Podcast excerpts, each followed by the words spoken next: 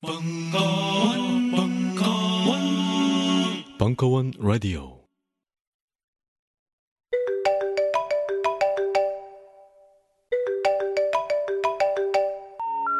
어제 꿈에 윗니빨이 빠지는 꿈을 꿔서 부모님 건강이 걱정돼요. 어제 꿈에 대통령이 나타나서 악수를 하더니 저보고 댓글을 좀 달아달라고 하더라고요. 엄청 큰 돼지를 개가 잡아먹는 꿈은 돼지 꿈인가요? 개 꿈인가요? 혹시 요즘 불길한 꿈을 꾸셨나요? 아니면 자꾸 같은 꿈이 보이시나요? 불안해하지 마세요. 꿈을 꾼다는 건 내 마음속에 또 다른 내가 말을 거는 거니까요. 꿈이라고 무시하지 마세요. 꿈을 읽는다는 건 내가 내 마음을 스스로 치료하는 일이니까요. 그렇습니다. 무심코 흘려버린 당신의 꿈에는 놀라운 비밀이 담겨 있습니다. 나무의 철학 출판사의 어젯밤 꿈이 당신에게 말하는 것. 이제 역술가의 꿈 해몽이 아닌 정신건강 멘토 김현철 원장과 함께 꿈의 암호를 풀어보세요.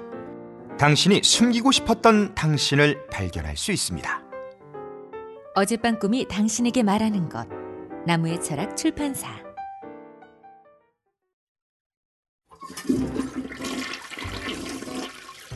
여자들이 제일 무서워하는 건 호환 마마가 아니에요. 공중 화장실이에요. 변기 뚜껑을 조심스레 발끝으로 들어올릴 때마다 여자들은 조금씩 수명이 단축되는 것 같아요.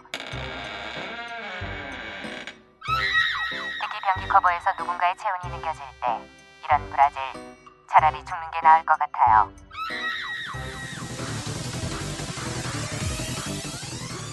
그래서 준비했습니다.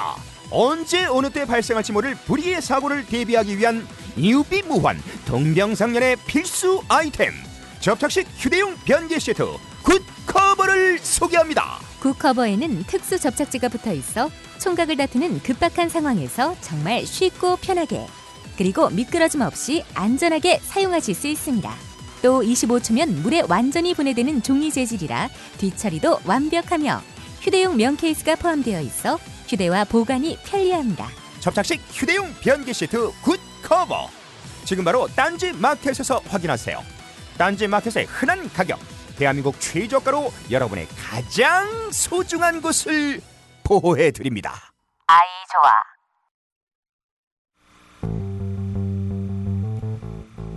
제가 박근혜 대통령의 정치는 아버지에 대한 제사다. 굉장한 촌철살인이죠. 오빠가 성추행한 건 경험이 아니에요. 내가 오빠를 덮치는 게 경험이에요. 이상하다. 바로 그 허버트 후보가 1929년에 미 합중국 대통령으로 선출되는데 상무부 장관 추슬이면서 대공황을 예측 못하는 바람에 저는 사실은 김어준 총수와 나꼼수를 많이 원망했었습니다. 그럼 아무런 뒤처리도 안 하고 그냥 도망가 버리고 말이죠. 물론 저도 알아요. 오빠가 촌스럽다는 거. 그렇지만 이거는 촌스러워도 너무 촌스러워. 이게 어떤 거냐면 모든 강의 동영상이 당신 손에. 카카오 페이지와 벙커원 어플.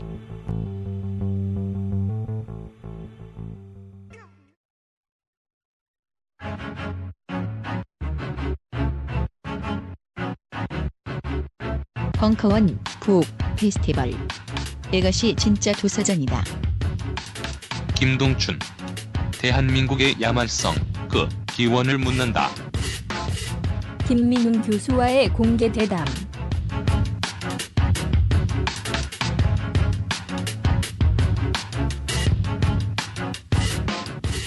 아, 예, 예, 여러분 안녕하세요. 예, 저는 사계절 출판사에서 어, 책 파는 하는 일을 하고 있는 양현범이라고 하고요. 어, 오늘 그 두 분의 교수님께서 예, 대담을 해주실 텐데요. 그 대담자 중에 한 분을 소개하는 역할을 맡았습니다. 어, 사실 오늘 그 주제가 사실 굉장히 무거워요.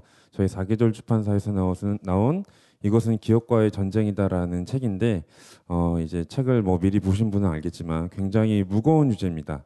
그래서 이제 이 무거운 주제를 좀 이야기해 주실 때 좀 더 이렇게 어 여러분들의 이해를 돕고 핵심적인 주제를 또 끄집어 내주실 분을 저희가 그 대담자로 좀 모셨는데요. 어 굉장히 좀 어, 무겁게 설명을 드리기보다는 예 지금 굉장히 일단은 핸섬하신 분이세요. 핸섬하시고 목소리가 굉장히 좋으신 저희 어, 분이신데요. 어, 저희 뭐 보시면 아시겠죠? 예, 지- 또 이렇게 또 굉장히 또 많은 책을 또 사서 예, 또 준비를 또 해주시는 것 같습니다. 아, 김동진 선생님과 같이 성공에 대해서 재직 중이시고요. 어, 가장 멋진 목소리와 또 샤프한 어, 지적 능력을 가지고 계신 저희 김민우 교수님을 소개해 드리도록 하겠습니다.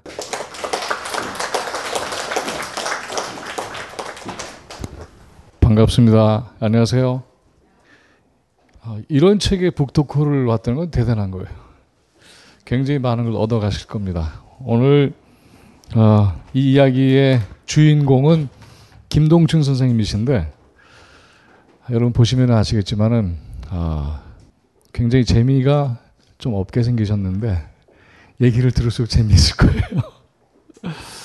그리고 이런 책 속에 담겨져 있는 우리의 역사, 현실, 진실 이런 것들이 어떻게 실타래처럼 풀려나올지 어떤 때는 추리소설처럼 들어봐 주시기도 하고요. 어떤 때는 우리 역사의 기억을 일깨우는 현장에 왔다라는 생각으로 들어주시기도 하고 또 어떤 경우에는 아, 과연 우리가 돌파해서 나갈 길이 어떤 건가 하는 것을 발견하는 그런 기쁨으로 어, 들어주시기를 부탁드리겠습니다. 김동춘 교수님 모시겠습니다. 예.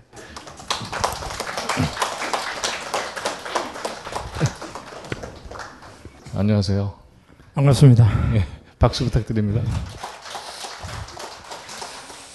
저도 사실 그렇게 심각하기만 한 사람은 아닌데 어, 오늘 목, 그 목사님께서 재미있게 잘 이끌어 주실 것 같아요.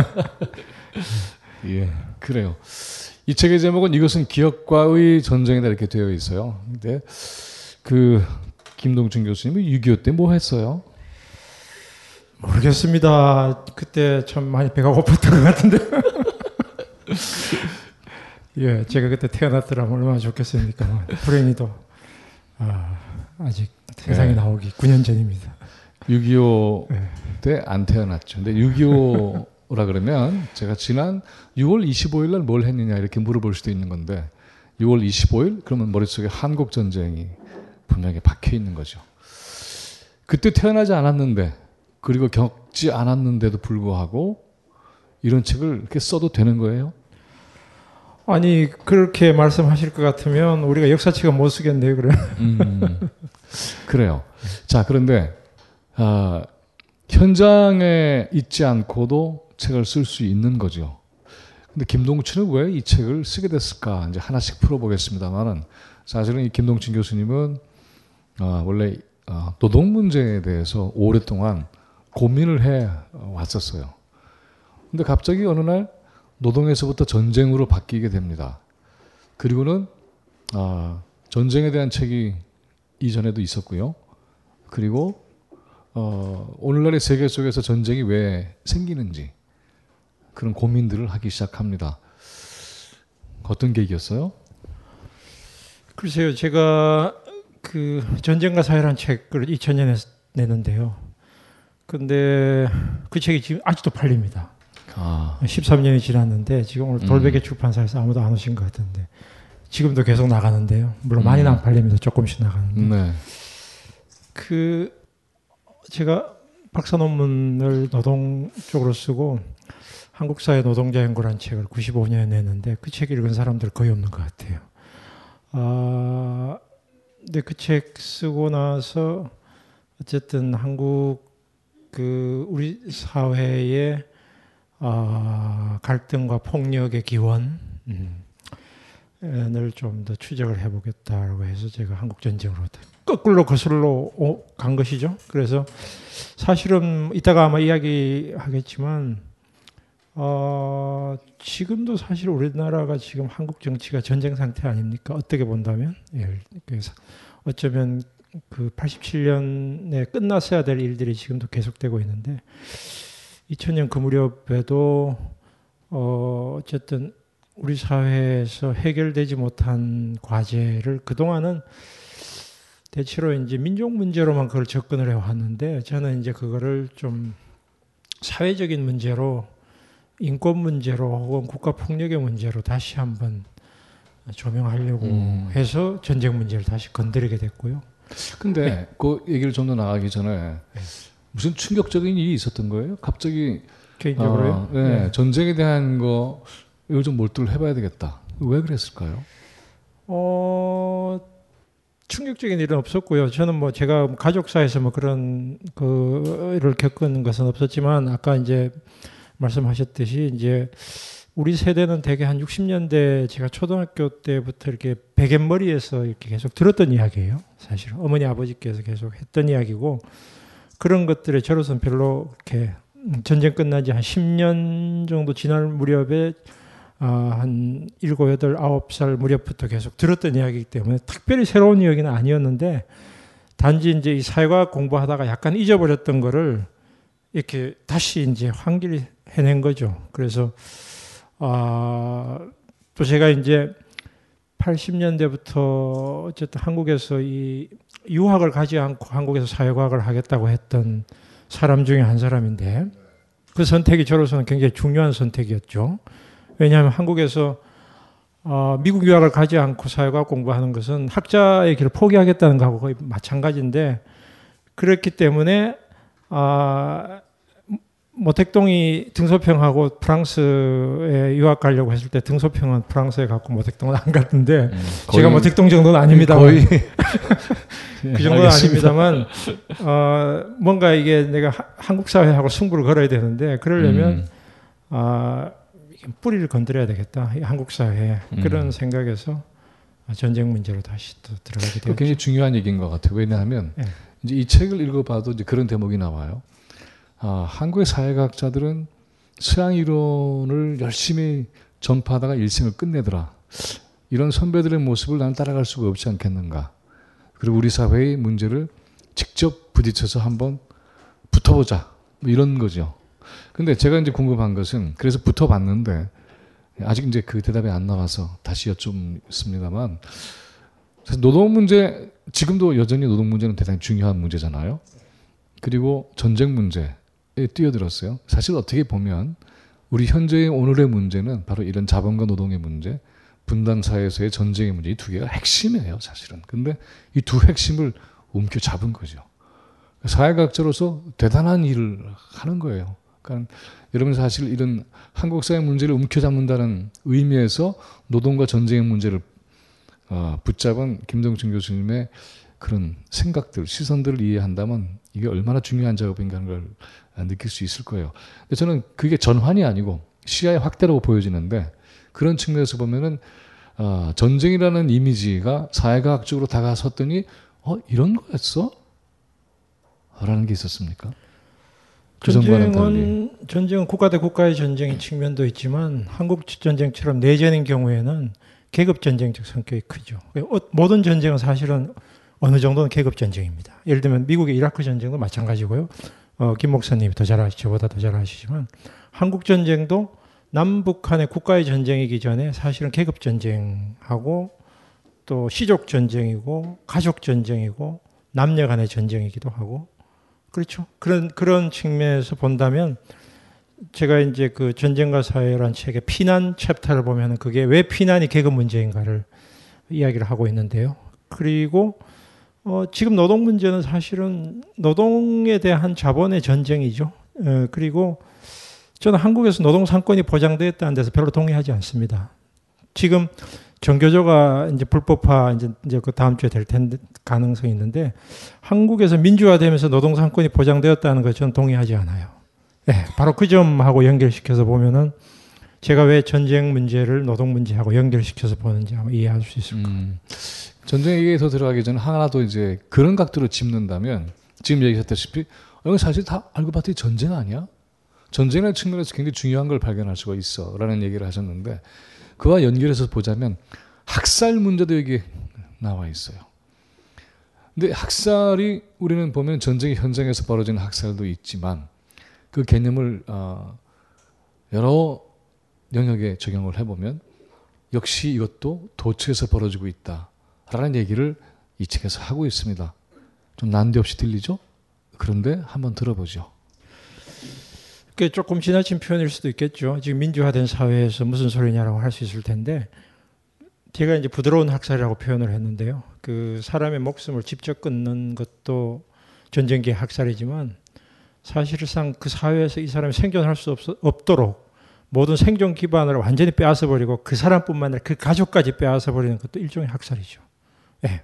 굉장히 부드러운 형태로 그리고 이 낙인 찍기, 색깔, 아, 종북, 빨갱이라는 것 자체가 사실은 아주 극악한 인종주의인데 제가 이제 반공주의를 인종주의 한 형태라고 보는 겁니다. 어쩌면 양자가 연, 연결되어 있는데 그 점에서 본다면 지금의 학살은 직접 총칼로 사람의 목숨을 끊는 게 아니라 어쨌든 사회적으로 완전히 배제함으로써 그 사람이 이 사회에서 존재할 수 있는 기반을 없애버리는 거라고 본다면 그런 의미의 아주 부드러운 형태의 학살은 진행되고 있다고 볼 수 있지 않겠습니까? 그래서 하는 그 쪽은 하는. 쪽은 부드럽지만 당하는 네. 쪽은 전혀 부드럽지 않죠. 처절하죠. 예, 그렇죠. 처절하고 지금도 어, 사회적으로 완전히 고립되어서 아무에게도 자기 억울함을 항변할 수 없고 사회적으로는 이제 무슨 뭐 용산 참사 피해자들처럼 떼잡이 혹은 도심 테러범 이렇게 예, 찍히죠. 예, 그런 과정들이 있는 것 같습니다. 말씀을 들어보면 이제 부드러운 그 어, 사회학에 이런 용어가 있습니다. friendly fascism이라는 비슷한 말인데 아주 웃는 낯으로 사람 죽인다는 거죠. 근데 그 어, 노동에 있어서도 그 유연한 노동 시장이란 말이 있잖아요. 똑같은 것 같아요. 하는 쪽은 굉장히 유연하게 하는데 당하는 쪽은 뭐 사용자의 해고권을 극대화시키는 거죠. 사용, 사용자의 해고권을 극대화시키고 해고된 사람이 항변할 수 없는 상태에 빠지는 거죠. 그러니까 해고는 살인이라고 표현하는데 그건 마- 맞는 말이죠.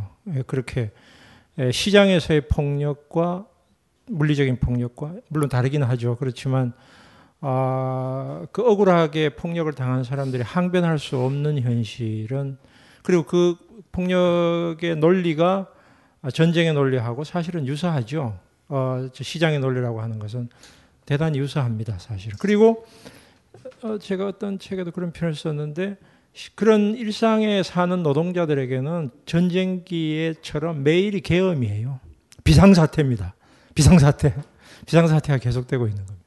그 이렇게 들어보면 어, 이런 전쟁이라고 하는 파악, 학살, 폭력 이런 단어들이 우리 사회의 본질을 드러내주는데 굉장히 유용한 통찰의 통로가 되는 것 같죠.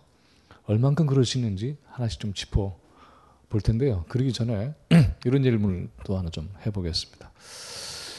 아, 특히 이 책은 이제 기업과의 전쟁이라고 얘기를 했는데 학살의 문제에 대한 얘기 하나만 거론해 보자면 우리는 그런 학살이 집단적으로 이루어졌는데 가해 의식이 없습니다.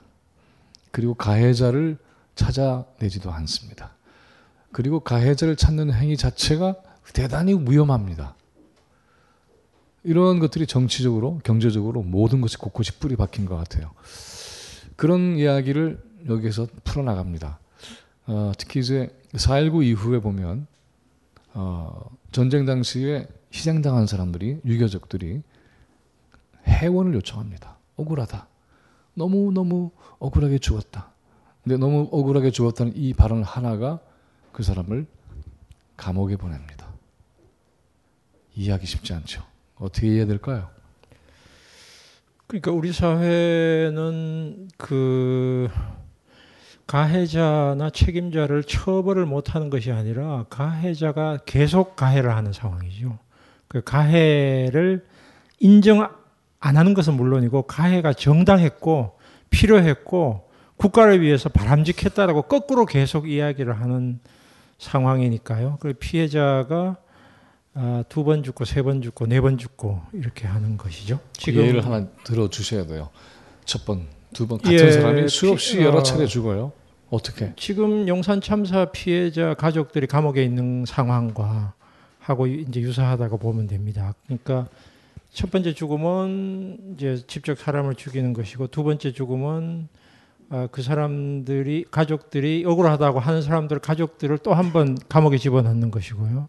세 번째 죽음은 사회적으로 그걸 거론하는 것조차를 간첩으로 몰거나 탄압을 함으로써 하는 게 세 번째 죽음이죠. 아, 네 번째 죽음까지 말하자면 그 남은 사람들이 이 사회에서 계속 차별을 당하면서 연좌제 피해를 당하도록 하는 게 네 번째 죽음입니다. 그런 상황이라고 보시면 될 것 같아요. 근데 저는 그거를 이제 지금하고 계속 비교해 보셔도 돼요. 그러니까 뭐 광주 5.18의 피해자라고 봐도 되고 아니면 지금 좀 더 구체적으로 보면 밀양 송전탑 같은 경우를 연상하셔도 됩니다. 우리 사회에서 갈등의 현장에서 국가 권력의 잘못된 집행에 의해서 피해를 본 사람들이 그걸 해결하려고 하는 과정에서 두 번, 세 번 죽음을 어, 당하고 거꾸로 어, 한번 피해자로 몰려서 사회적으로 낙인이 찍히면 그 낙인을 벗어버리기가 대단히 어렵고 그 낙인을 찍은 사람이 계속 승승장구를 하는 것은 더 큰 고통입니다. 그러니까 저 사람이 책임을 지거나 어쨌든 처벌을 당해야 되는데 그 사람이 더 출세하는 거고 심지어 국가의 영웅이 된다는 거죠. 이거는 어, 두 번, 세 번 죽는 과정이죠. 지금 계속 진행되고 있는 일이에요. 우리 사회에서. 참 기가 막히죠. 이러한 사실에 대한 열쇠를 하나씩 열어갈 때에 아, 김동, 김동춘이 만나게 되는 사람들이 있습니다. 오늘날의 세대는 어, 4.19 당시에 조금 전에 얘기 드렸다시피 유족들, 피해 유족들이 어, 문제를 제기했을 때 어떤 일을 겪었는지 잘 기억 못합니다. 그런 일이 있었는가조차도 모릅니다. 거창, 양면학살 이 정도는 이제 혹시 아실지 모르겠습니다만 그 외에도 도처에서 수많은 사람들이 억울하게 죽습니다. 이 문제를 거론하면서 공경에 처하고 그리고는 끝까지 어, 억울함을 풀지 못한 세상을 떠난 분들이 있어요. 그 만남 얘기 좀 해주세요.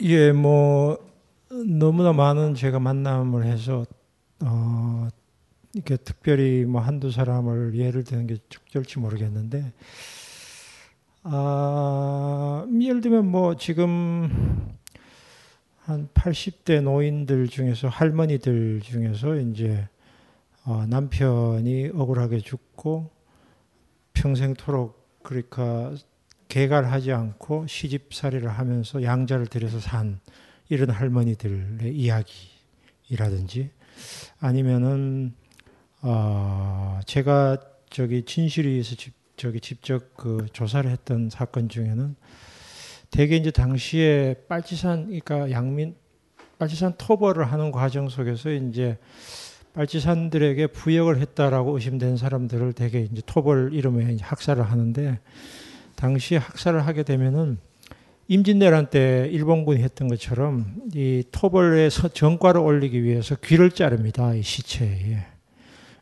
그 베트남 전쟁 때 한국 군인들이 베트남 가서도 똑같은 일을 했습니다. 그러니까 귀를 잘라서 그거를 이제 전과 보고를 합니다. 몇 사람을 빨치산을 토벌했다라고 이제 보고를 하는데 그 이제 여름 같은 경우는 이 귀를 자르면 이게 썩기 때문에 소금을 쳐요. 그래가지고 큰 어, 자루에다가 그걸 가지고 이제 우리가 몇 사람을 토벌했다라고 보고를 하는데 제가 조사를 했던 어떤 할머니는 총을 맞았는데 목숨이 붙어 있, 는 거예요. 그런데 이제 이 칼로 귀를 자르러 이제 군인들이 저벅 저벅 걸어오는 거죠. 그런데 이제 그 죽을 힘을 다해서 이를 깨물고 이제 이 소리를 지르면 죽으니까 그래서 귀가 잘, 잘린 자기가 정신이 있는 상태에서 귀가 잘린 그 할머니의 경우도 봤어요. 그러니까 어, 사진도 찍어놨는데 지금 살아계신지 모르지만 하여튼 그런 아, 태고적 이야기 같은 일들이 우리 사회에 에, 현재 진행형이라는 겁니다. 제가 현재 진행형이란 말은 그 사람도 아직도 살아있고 그 사람들이 그 억울함을 아무 곳에서 이야기할 수가 없다는 사실입니다. 왜냐하면 빨치산으로 공식적으로 돼 있기 때문이죠. 참 상상할 수가 없죠. 이런 경우도 이 책에는 있습니다. 어, 친일파라는 것을 상대가 알고 있기 때문에 그리고 상대방을 제거해야만 이쪽이 편해지기 때문에 그래서 죽입니다. 그런 그 죽임에 대한 이야기를 거론하면 빨갱이로 몰기 시작합니다. 이거는 아주 우리 사회의 지금까지의 기본 구도예요. 그렇지 않습니까?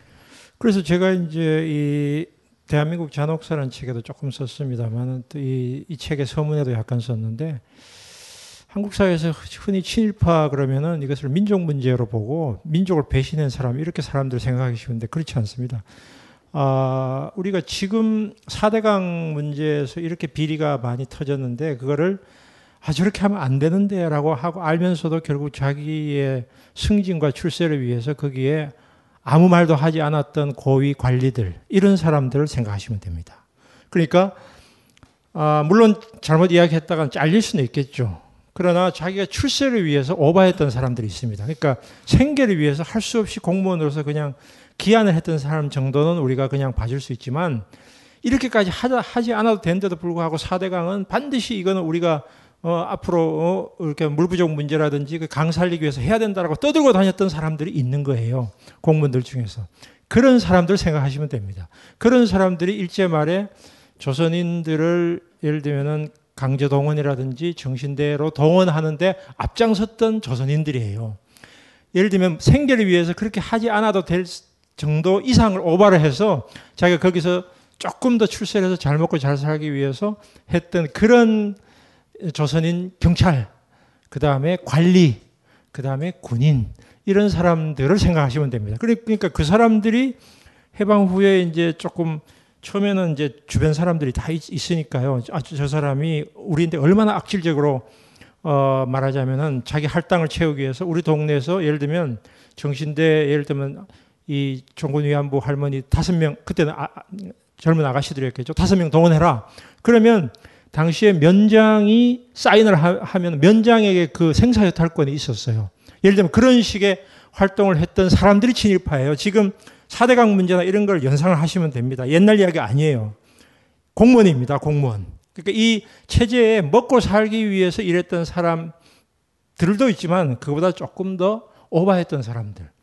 그러니까 파시즘이나 전쟁 범죄에 동원됐던 사람들이에요. 그러니까 그런 사람들이 해방 이후에 자기가 부끄러움이 있죠. 부끄러움이 있으니까 처음에는 움츠려 있다가 시간이 좀 지나고 미군이 들어와가지고 어 이제 옛날에 이 사람들이 열심히 그 행정도 잘 하니까 이 사람들이 또 필요하다라고 이제 기용을 할 때 다시 이제 그 말하자면 관청에 다시 오게 되는데 그때 자기의 과거를 알고 있는 사람들, 자기의 어떤 자기를 공격하는 사람들이 대체로는 민족주의 세력이나 사회주의 쪽이란 말이죠. 그러니까 결국은 이 사람들에게 자기의 부끄러움을 가지고 속죄를 하는 것이 아니라 역공을 피는 거죠. 역공을 피는 게 학살이에요. 그러니까 한국 전쟁 학살이에요. 그러니까 이런 점에서 보면 예. 일제에 의해서 우리가 식민지가 되죠. 그럼 민족 전체의 위기잖아요. 그런데 이것을 통해서 잘 살게 되는 사람들이 생깁니다. 똑같이 전쟁은 바로 이들에게 매우 중요한 기회가 된 거죠. 바로 이 전쟁이라는 모든 현실과 논리를 통해서 자기들의 역사적인 죄를 은폐할 수 있는 절호의 기회가 찾아옵니다. 근데 그렇게 은폐하는 걸 끝나지 않습니다. 이들의 삶은. 그 이후에 어떤 모습으로 변신하게 되는지 이런 것들도 우리는 깊이 주목을 해봐야만 오늘을 읽어낼 수 있습니다. 가해자들의 그 이후의 변모. 뭐 지금 예 지금하고 계속 제가 이제 여러분들이 뭐 아시는 분도 계시겠지만 아, 예를 들면 이제 내라는모 사건 전후에 지금 하고 있는 이른바 정복몰이를 연상하시면 됩니다. 그러니까 약점이 잡, 약점이 강한 사람일수록 정복 그 담론이 세집니다. 자기 콤플렉스를 만회하기 위해서 자기를 비판하는 사람들 다 정복으로 봅니다. 그렇게 보시면 돼요. 근데 이게 전쟁 상황과 딱 맞물리면 그 다음에는 총칼이 휘둘러지게 되는 것이고 지금은 담론으로만 계속 종북 종북 하지 않습니까? 국정원에 거기에 댓글 사건에 가담했던 사람들이 대북 심리전이라고 자꾸 이야기를 하지 않습니까? 선거에 개입했으면서 대북 심리전이라고 주장하는 거하고 마찬가지인 거예요. 그러니까 그런 식으로 결국은 그 자기 변신을 하고 자기를 정당화하기 위해서 자기를 비판했던 사람들을 과거는 빨갱이고 지금 종북이죠. 똑같은 담론이죠. 그런 식으로 해서 어, 빨갱이로 몰기도 하고 심지어는 조금 더 질이 나쁜 사람들 같은 경우에는 이거 뭐 제주도 4.3 같은 경우에 그렇습니다만 음, 서북청년단 이런 사람들이 내려와서 태극기를 이렇게 들고 다녀요. 그러면 사람들에게 태극기를 사라고 그럽니다. 그런데 사람들이 태극기를 사지 않습니다. 그러면 너 빨갱이지. 이렇게 이야기를 합니다. 그러면 그 태극기를 강매하는 거죠. 그런 식으로. 그 다음에 어떤 여자가 이쁜 여자가 있는데 처녀거나 혹은 아줌마거나 해가지고 저 여자가 자기 걸 만들고 싶다고 했을 때 그 요즘 식으로 말하면 신상 털기를 합니다. 그 남편이나 아버지를. 신상 털기를 해서 약점이 나오면은 알갱이지. 라고 해서 결국은 그 딸이나 마누라를 뺐습니다.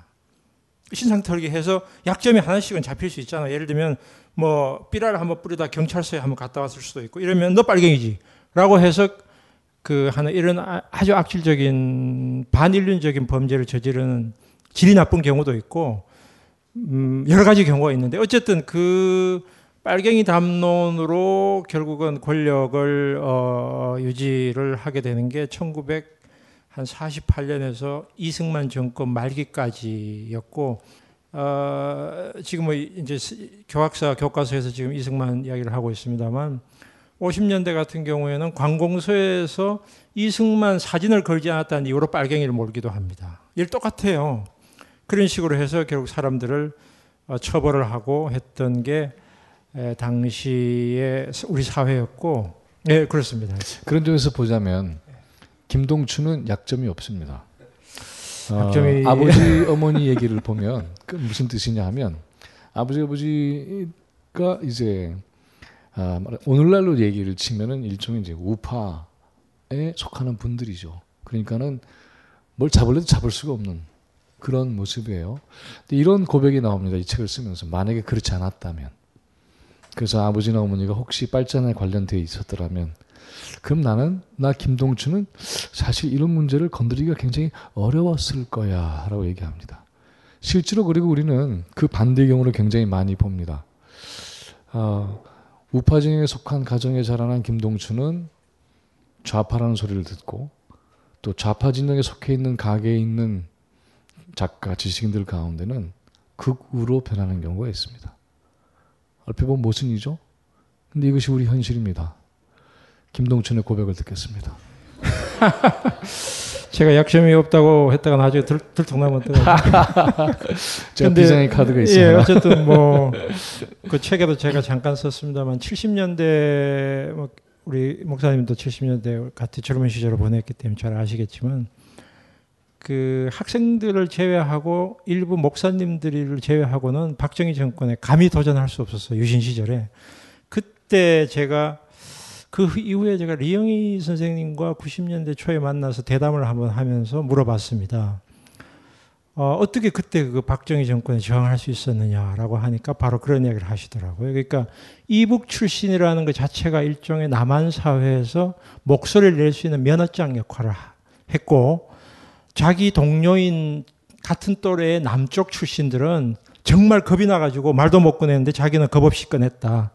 이런 이야기를 하더라고요. 그러니까 결국은 우리가 70년대에 장준하 선생이나 함석헌 선생이나 이 월남 기독교인들이 겁없이 저항할 수 있었던 것은 그런 것이 오히려 이북 출신인과 기독교인이라고 하는 면허장이 있기 때문이었는데 어쩌면 저도 제가 경상도 출신이고 또 어, 그 집안에서 어쨌든 어, 혹시 그런 제가 좀 혐의를 받을 만한 게 없었기 때문에 조금 더 겁이 없었을지는 모르겠어요. 하여튼 뭐 상황은 그런데 입증이 된 것 같습니다.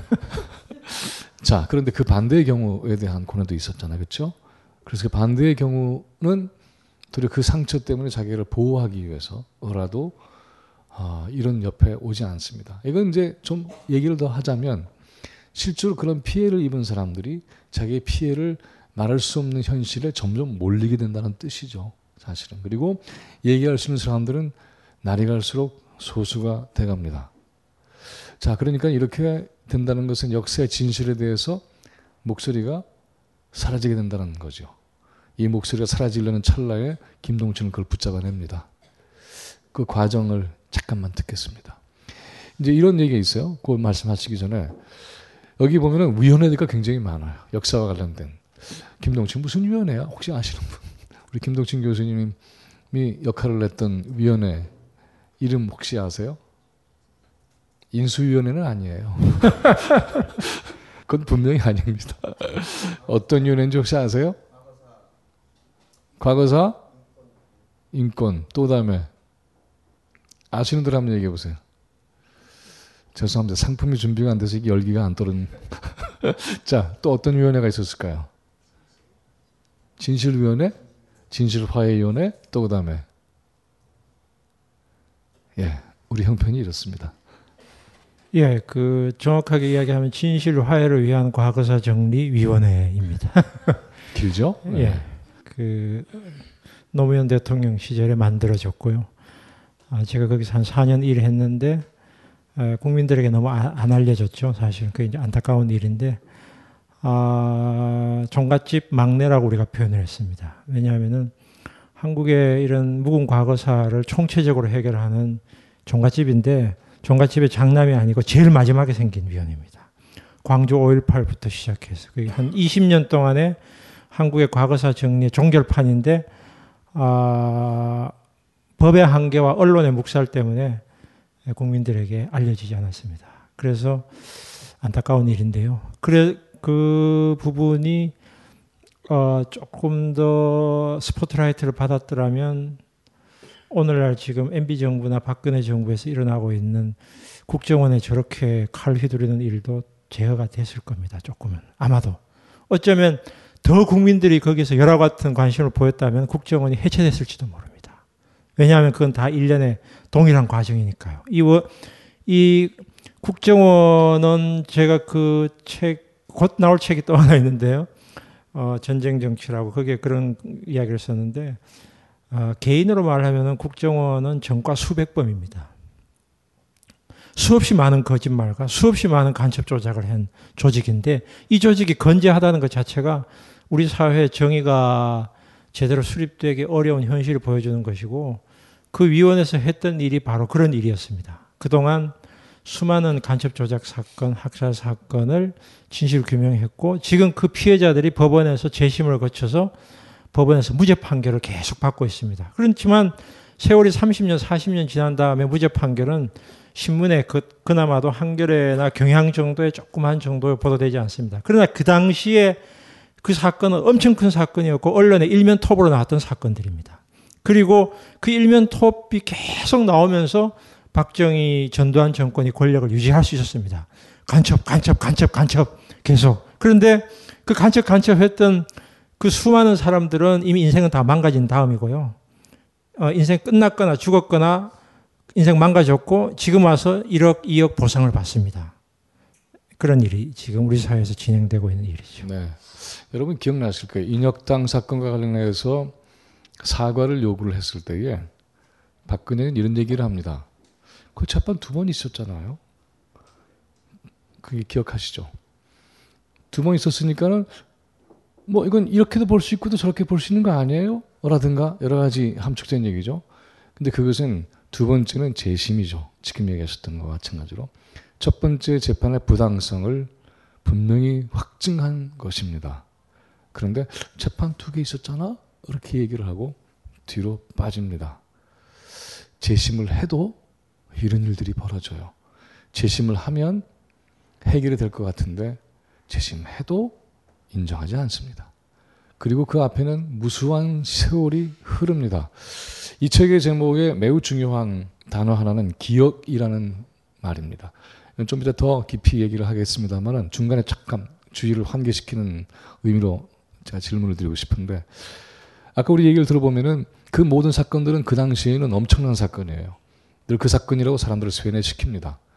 쇠뇌 강도는 엄청나요. 그런데 망각해버려요. 참 희한하죠?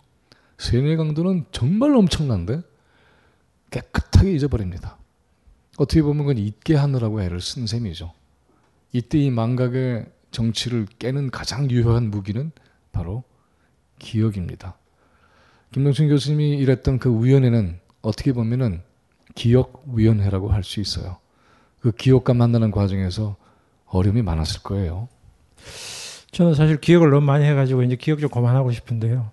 그래서 이제 기억 좀 그만하려고 지금 이 책을 쓴 건데 사실은 이제 좀 저도 잊어버리고 싶어서 아, 왜냐하면은 물론 이제 연구자나 지식인들의 몫이 기억하는 일종의 지식의 저장고 역할을 하는 게 연구자들의 몫이긴 하죠. 그런데 너무 많이 기억하면 해골이 복잡하고 저 자신이 또 이 트라우마에서 벗어나지 못하는 고통이 있어요. 그래서 좀 벗어나고 싶기는 한데 그러나 소수의 사람이 너무 많이 기억하는 것보다는 다수의 사람이 조금 더 기억하는 게 그람시 표현을 그냥 그대로 전용하면 사회 변혁에 훨씬 더 중요하죠. 그러니까 다수의 사람이 약간 더 기억해주는 교육이나 이런 걸 통해서 미디어를 통해서 그게 중요한데 어쨌든 저는 정치는 망각을 먹고 사는 거라고 저는 생각해요. 그러니까 국민들의 망각을 활용하는 것이 정치다. 국민들이 기억한다면 이런 일이 일어날 수가 없게 돼 있어요. 지금 국정원이 저렇게 할 수가 없게 돼 있는 겁니다.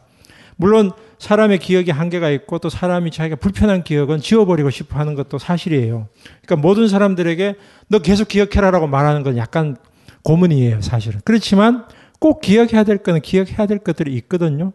그런데 그걸 이제 망각을 하게 되거나 혹은 기억하도록 자료 자체가 망실되거나 없어지게 되면 결국은 그 망각을 먹고 정치는 계속 옛날에 했던 걸 반복하게 되는 거죠. 그런 것이 최근에 제가 박근혜 정부의 지금 국정원들이 하는 행동을 보고 제가 느끼는 생각이고 만약에 인혁당 사건이나 그 대표적인 국정원의 간첩 조작 사건이나 최정길 교수 사건이나 이런 그 대표적인 국민들을 아, 그까지 갈 필요도 없습니다. 가장 가까운 사건 수직임 사건이라고 있는데요.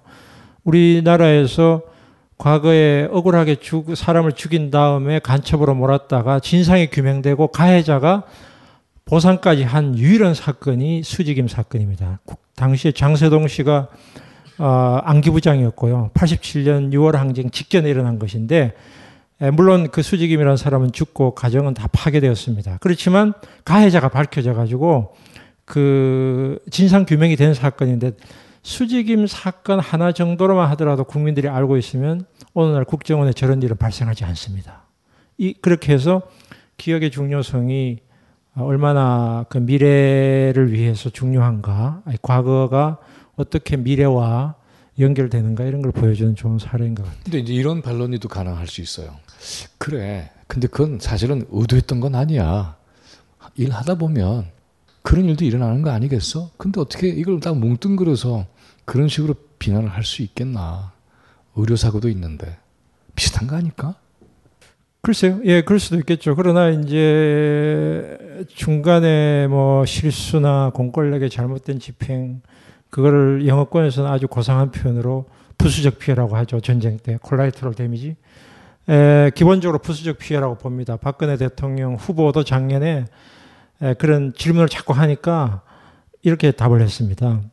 산업화 시대에 불의의 피해를 입은 사람들에게 대해서는 그런 안타까움이 있다. 민주화라고 하지 않았습니다. 산업화라고 표현했고요. 불의의 그러니까 의도는 아니었으나 네, 의도는 아니었으나 실수로 이렇게 하겠습니다. 그러나 간첩 조작은 실수 아닙니다. 최고의 권력의 묵인 혹은 제가 할수 일어나는데 그거를 그렇게 표현해서는 안 되는 거죠.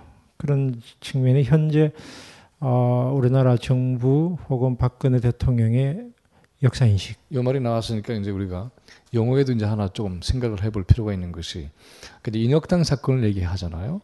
그럼 흔히 인혁당 사건에 대한 본질적 성격을 사법 살인이라고 얘기합니다. 그런데 우리가 하나 놓쳐서는 안 될 것이 있습니다. 사형을 제거하는 것은 대법원장이 아니라 누구죠? 대통령. 대통령입니다. 예. 그렇죠. 예. 사형을 허가하는 것은 대통령입니다. 사형을 막을 수도 있습니다. 그런데 판결이 나자마자 신속하게 사형하도록 한 사람이 있습니다. 누구의 아버지입니다. 사법살인이 아니죠. 그러니까 이렇게 용어들 하나하나도 굉장히 많이 정리가 돼야 될 부분들이에요. 아무튼 이런 그 기억위원회를 통해서 증인, 증거, 물증 여러 가지 이제 숲으로 들어가셨을 텐데 증언을 얻는 일이 쉽지 않았을 것 같아요. 그 브레히트라는 그 유명한 독일의 이 작가가 그런 이야기를 했다고 그래요. 피해자는 증거를 가지고 있지 않다. 증거는 가해자들이 가지고 있다. 이런 이야기를 하는데 피해자는 증거가 없습니다. 증거를 가질 수가 없습니다. 그러니까 자기가 오로지 증언밖에 없습니다. 그리고 물증은 없습니다. 물증은 피해자들은 물증을 가질 수가 없죠. 그러니까 기껏해야 온몸에 있는 고문의 상처 정도인데 이 고문의 상처가 김근태 씨 같은 경우는 이 딱지가 있었는데 그 딱지를 다 떨어질 때까지 그 가, 검사들이 그거를 딱지를 없애게 한 다음에 재판 석상에 나가게 하죠. 그러니까 고문 피해자들조차도 몸에 난 상처도 제대로 보여줄 수 없는 상태인데 문서화된 기록은 물론 없습니다. 증언 그 기억 자기 기억밖에 없죠. 그러니까 그거를 피해자가 자기 피해를 입증한다는 것은 지금 우리나라에 지금 아까 제가 노동 문제 조금 이야기를 말씀드렸는데 산재 피해자들이나 삼성 백혈병 피해자들이 자기가 이 삼성에서 삼성 반도체 삼성에서 그 유해 물질에 노출되었기 때문에 이 암에 걸렸고 죽게 되었다는 것을 입증할 수가 없습니다. 왜냐하면 그 피해를 입었던 그 당시에 자기가 사진을 찍어 놓은 것도 아니고 자료를 가지고 있는 것도 아니고 기억밖에 없습니다. 똑같아요. 이 그런 그런 그런데 피해자가 그걸 입증을 해야 됩니다. 이런 상태가 우리나라 법원의 이 시스템이에요. 그러니까 사실상 모든 이 시스템 자체가 가해에게 유리하게 돼 있고 가해자들이 그 자료를 독점하고 있고 독점한 자료를 폐기시켜 버리면 영원한 미제 사건이 되는 거죠. 그렇게 역사가 흘러가는 것 같습니다. 위안부 문제도 바로 그런 점에서 그렇게 어려웠던 거죠. 근데 아주 흥미로운 게 있습니다. 지금 이제 얘기했던 것처럼 가해자가 증거를 가지고 있다. 그 대표적인 경우로 드러난 게 있습니다. 5.18 광주 민중 학살. 발포 명령은 없지만 발포는 있었죠. 가해자를 찾아낼 수가 없었습니다. 그런데 그 이후에 이런 일이 벌어져요. 그 당시에 진압에 가장 중요한 성과를 낸 사람들은 훈장을 받습니다. 세월이 흘러서 바로 이 훈장이 증거가 돼요. 놀라운 역설이죠. 네. 예, 하여튼 뭐 그 우리 사회에서 지금까지 계속되는 것은 피해자는 있는데 가해자가 없다가 거의 그 어, 정부 수립 이후 60년 몇 년 동안 계속 진행되는 일입니다. 지금도 마찬가지입니다. 그래서 피해자는 분명히 있는데 가해자는 없는 그리고 채, 가해자가 없다는 말은 어, 법적 책임을 지는 사람이 없다는 말입니다. 그러니까 법적 책임, 그러니까 도덕적 책임은 비난할 수 있지만 법적 책임하고는 다른 문제입니다. 법적 책임은 어, 가해 사실이 입증이 돼야 되고 입증이 되면 거기에 따라 응분의 처벌을 받아야 되는데 처벌을 받는 사람이 없다는 거죠. 그러니까 이게 그러니까 우리 사회에서 피해자들의 한이 계속 쌓이는 것이고 또 정치나 정권에 대한 불신들이 여전히 지속되는 거 아니겠습니까? 뿐만이 아니라 이제 이런 것을 발견하게 돼요. 가해자는 끊임없이 위장하고 은폐합니다. 그 피해자의 이야기는 입증력이 없다고 주장을 하기 시작합니다. 그런데 이렇게 이러한 논리가 통하는 가장 중요한 이유 가운데 하나는 가해자 동맹이 있습니다. 가해자 동맹 얘기 좀 들어보겠습니다. 가해자 동맹 예, 그거는 네. 뭐 새삼스러운 이야기가 아니고요. 그 일제 시대가 끝난 다음에 일본군들 중에서 잔악행위를 한 사람들, 예를 들면 남경대 학살이나 731 부대나 혹은 이런 사람들이 일본에 귀환을 합니다. 돌아가는데 거기서 자기들이 저질렀던 것들을 발설하는 사람들이 간혹 있는데 그렇게 되면은 그 자기의 멤버들이 전부 다 집단 이지매를 합니다. 그러니까 너, 너, 너 혼자 죽는 게 아니라 우리 전부 죽일 작정이냐. 이렇게 해서 결국은 입을 다물게 되죠. 그러니까 저도 그런 경험을 했는데 책에도 잠깐 썼습니다만 어, 한국전쟁기 학살을 가해했던 사람이 자기가 그 증언을 하고 싶어 했습니다. 나타나고 싶어 했는데 나중에 결국은 그 약속을 번복했는데 뭐냐 하면은 같은 동료 부대원들이 집단적으로 어, 이지매를 한 거, 하고 너 그러면 너 어, 가만두겠다라고 해서 결국은 침묵의 카르텔을 만드는 과정이 있죠. 그래서 우리 사회에서 그 침묵의 카르텔을 깨는 것이 매우 매우 어려운데 지금 국정원 사태도 사실은 권은희 씨가 이야기를 하지 않았다면 이렇게까지 오지 않았겠죠. 거꾸로 그런 사람이 여러 명이라면 사회가 바뀌죠. 근데 어, 발설하는 것만 가지고 이지매를 하지 않습니까? 지금 경고에 견책을 하고 지금 뭐, 어, 그 파면까지 하고 어떤 경우에는 그런 식으로 해가지고 아주 가혹한 그 조직의 명령에 복종하지 않는 사람들에 대해서 가혹한 처벌함으로써 다른 사람들로 하여금 자기들이 공동으로 저지른 범죄에 대해서 이야기하지 못하도록 하는 카르텔이 존재하고 있죠. 그러니까 그런 것이 우리 사회에 지금 계속되는 것. 그 현장의 동맹만이 아니라 김동춘이 이 위원회를 어, 밀고 나가면서 아까도 얘기했습니다만은 이게 사람들에게 잘 부각도 안 되고 또 언론이 받쳐주지도 않고 또 증언자에 대한 압박도 있고 이러면서 보이지 않는 가해자 동맹도 경험을 합니다. 보이지 않는 카르텔.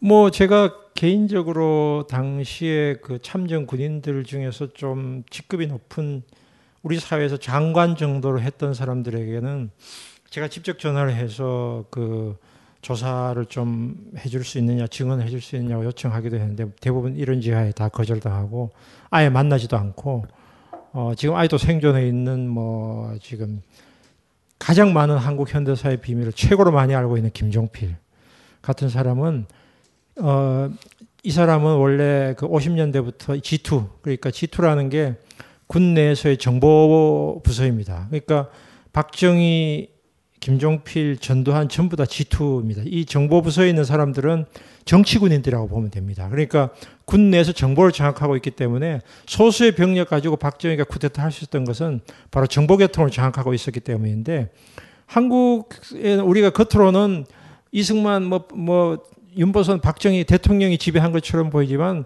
한국의 역사는 정보 부서의 역사이기도 해요. 그러니까 김구가 우리가 왜 암살 누구의 암살당했는지 모르잖아요. 여운영 선생을 누가 죽였는지 모르잖아요. 예를 들면 그런 그러니까 실질적으로 어 그 권력 국가 속의 권력, 국가 위의 권력이 대한민국 역사를 87년까지 움직여 왔는데 그 사람들은 절대로 회고록을 남기지 않습니다. 김종필은 절대로 자기 회고록 지금 이제 뭐 곧 몇 년 안에 아마 아마 죽을지 모르겠는데 자기 회고록을 절대로 쓴 적이 없습니다. 이거는 정보계통에 있었던 국정원이나 안기부 옛날에 기무사 이럴 때 있었던 사람들의 철칙이에요. 모든 비밀은 무덤까지 가지고 가는 거예요. 그렇습니다. 자 그렇게 이제 어, 가해자대 동맹 카르텔을 경험을 하면서 내가 이거 내 그 목숨대로 살 수 있는 거야 이런 거 혹시 만약에 제가 없어요? 이랬던 위원회가 영향력이 컸다면 제가 더 위협을 당했을 수도 있겠죠. 그러면 이제 음, 요즘 식으로 말하면 그러니까? 신생털이 신상털이해서 제가 뭐 털어서 별로 나올 건 없습니다만 예를 들면 그런 식으로 지금 저는 사실 이런 얘기 해도 될지 모르겠는데 이 지난번 국정원 사태 이후에 민주당 사람들이 사실은 생각, 제가 것보다 거의 입을 다물고 있는데 그것도 일종의 국정원에서 보이지 않는 신상털이를 이미 시작해서 약점 하나씩 잡고 협박한 게 아닌가 싶은 느낌이 들 때가 있어요. 왜냐하면 박정희 시절에 그렇게 했거든요. 그렇죠. 야당 국회의원이나 혹은 제야 인사들 중에서 조금 더 영향력이 커지면서 도전이 자기들에게 심각하게 도전하면은 뒤에 신상 털어가지고 특히 여자 문제 같은 거라든지 돈 문제 같은 거, 부패 이런 거 하나를 잡으면 곧바로 그 사람 입 다물게 됩니다.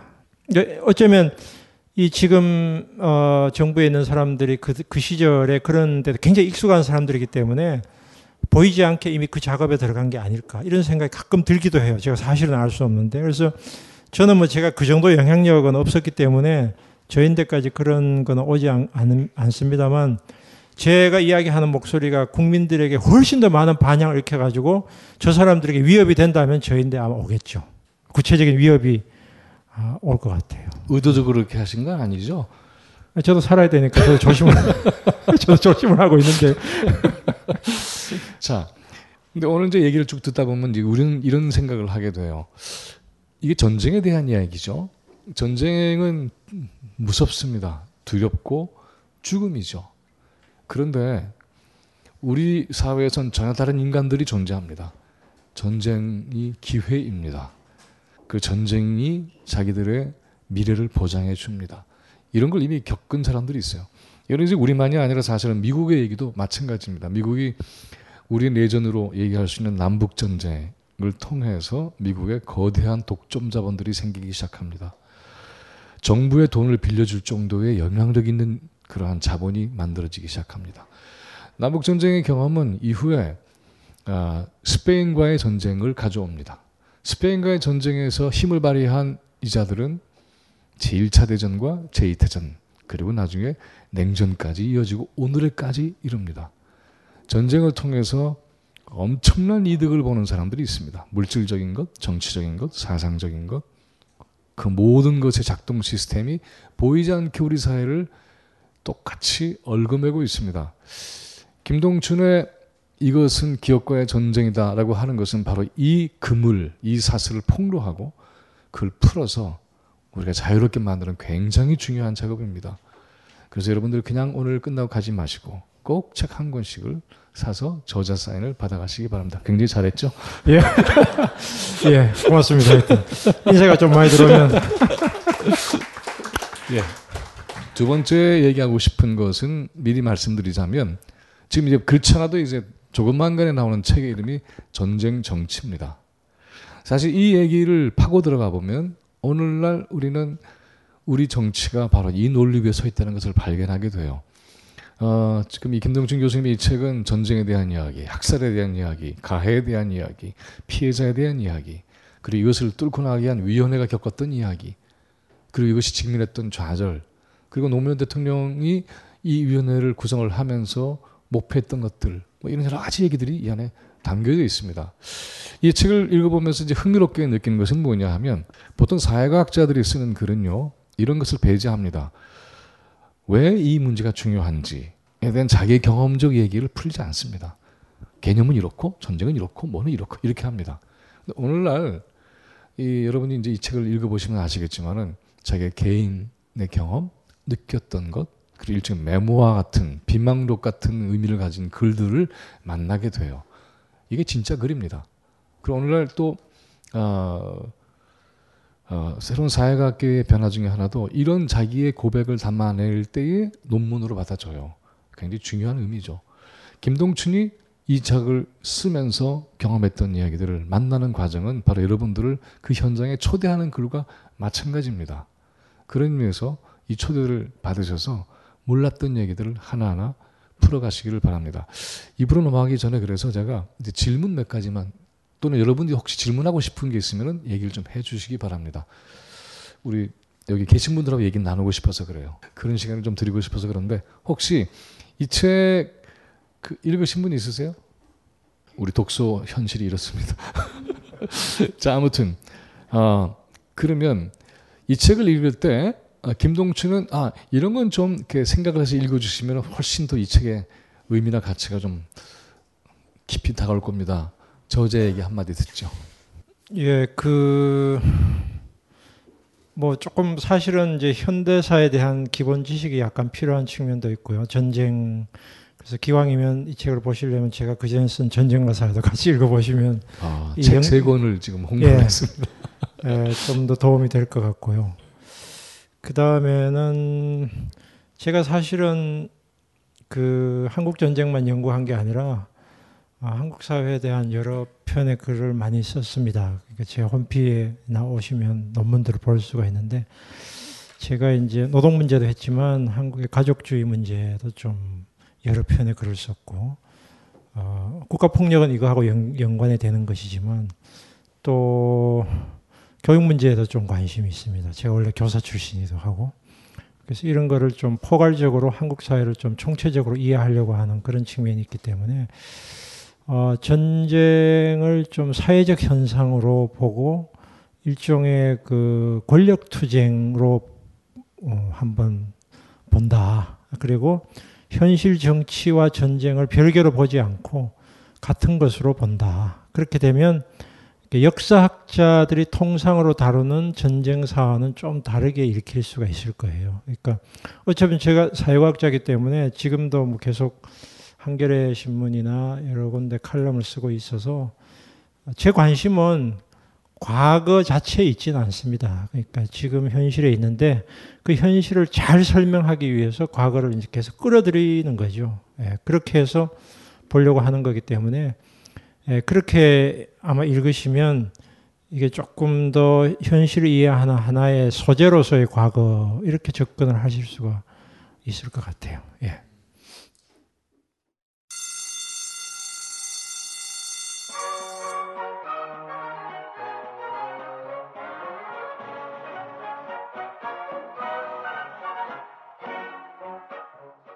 오늘도 힘차게 매일매일 활기찬 당신의 아침을 책임질 손안의 킹스베리 중세 왕과 귀족들만 먹었다는 아로니아와 함께 발기찬 하루를 시작하십시오. 100% 폴란드산 아로니아 열매 농축 과즙 평산네이처 아로니아 친.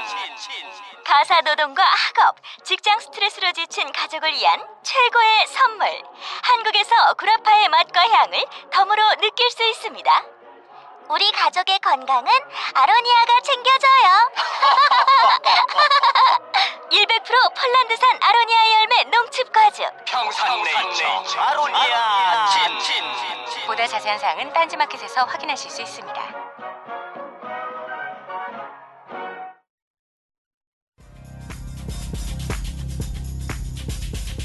다시 무대에 서는 강헌. 이번에는 음악도 음식도 아닌 사주 명리학. 선착순 50명. 총 10번의 강의로 동양 학문 중에서 가장 천대받는 사주 명리를 탈탈 털어드림. 당신의 운명을 알고 싶다면 벙커원 홈페이지의 공지를 참조하시라. 강헌 좌파 명리학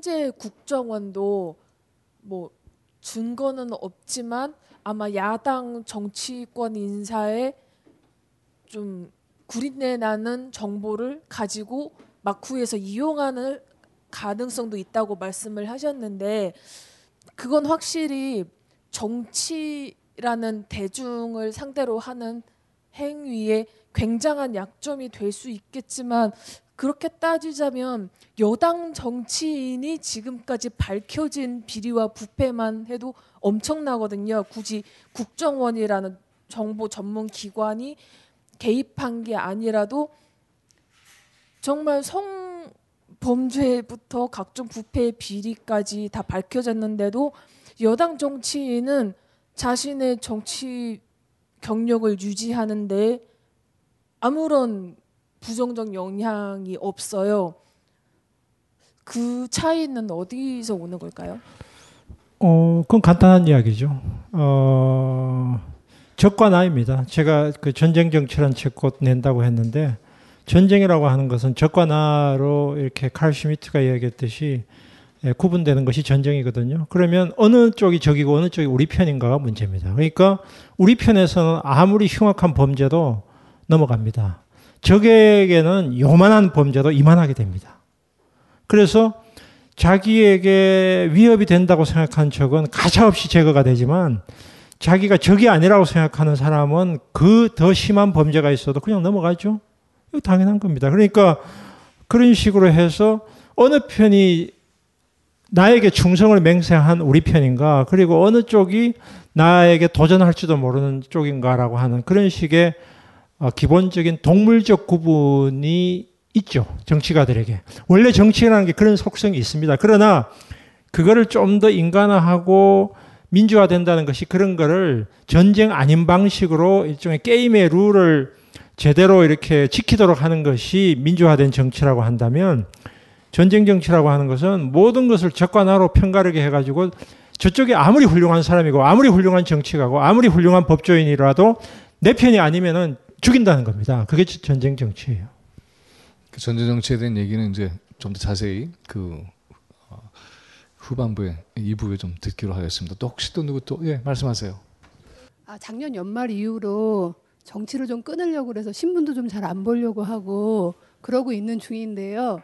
근데 어 제가 그러니까 저는 좀 개인적인 질문인데 그러니까 강정 사태라든가 뭐 밀양이라든가 이런 걸 보고 있으면 제 마음이 너무 괴로운 거예요. 그래서 좀 평정심을 좀 잃고 이렇게 되는데 선생님은 당사자들을 직접 만나시잖아요. 그러면 그런 것들의 어떤 마음의 흔들림이라든가 이런 것들을 어떻게 평정심을 좀 유지하시면서 계시는지 그게 궁금해요.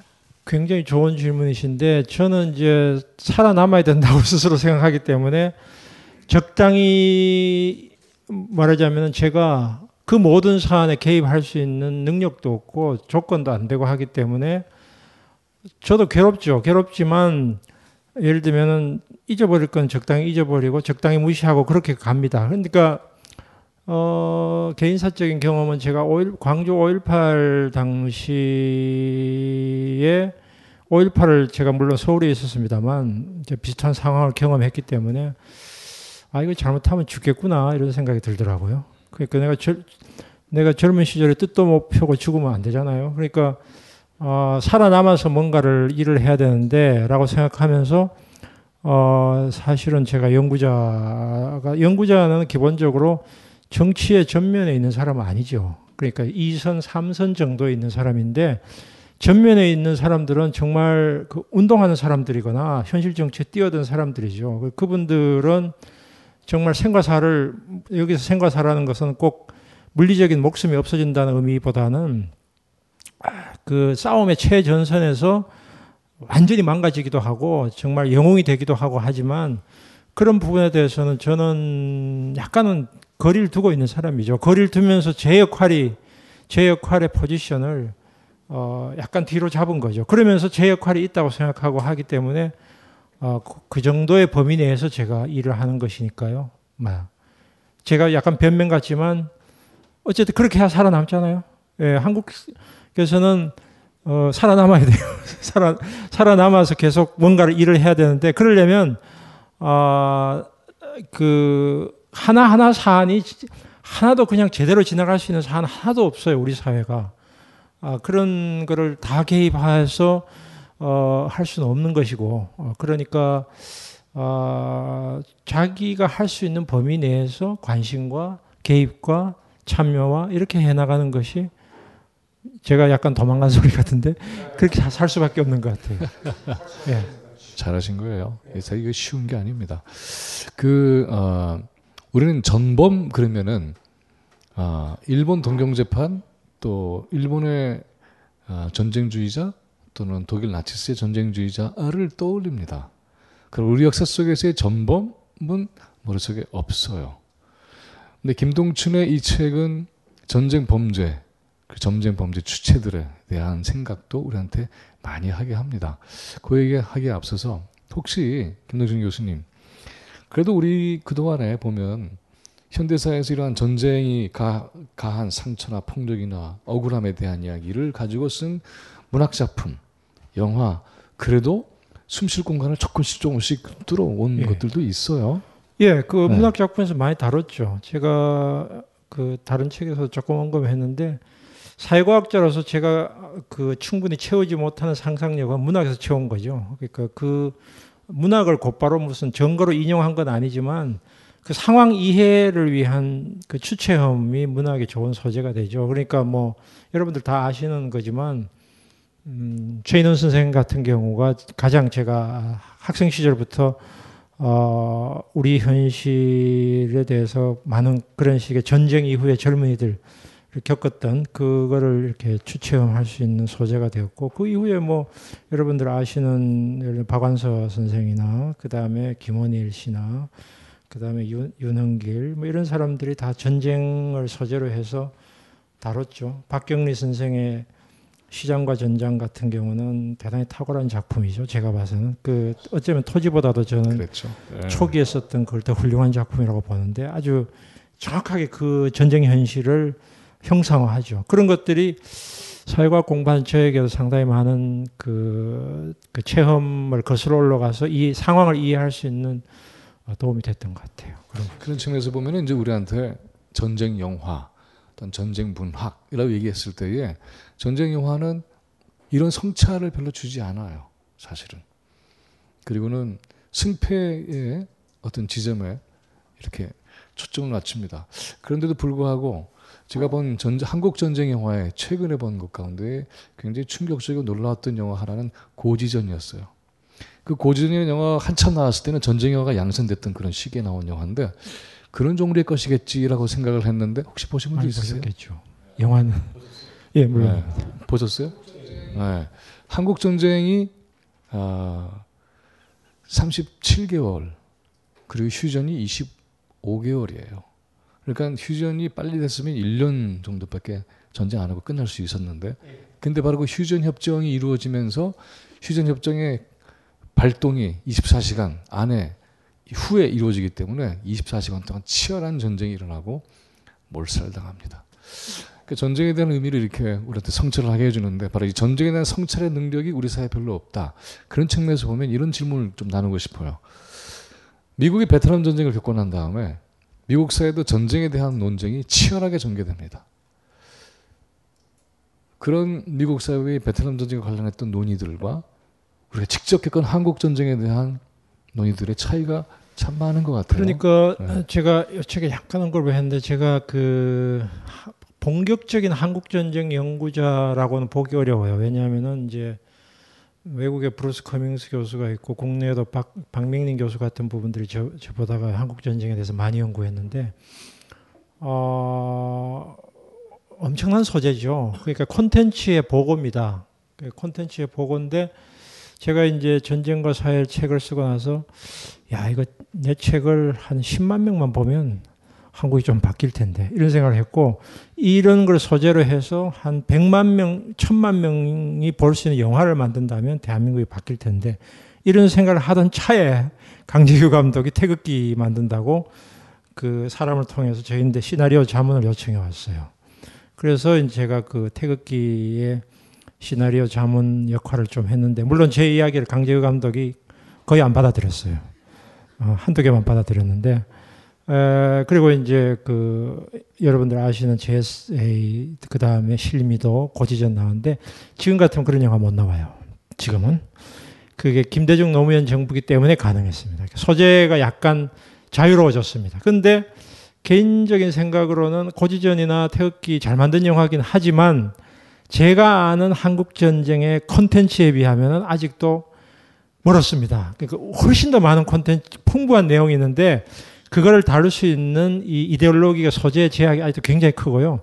휴머니즘 정도 전쟁이 무의미하다. 전쟁은 적과 싸우는 게 아니라 우리와 싸우는 것이다.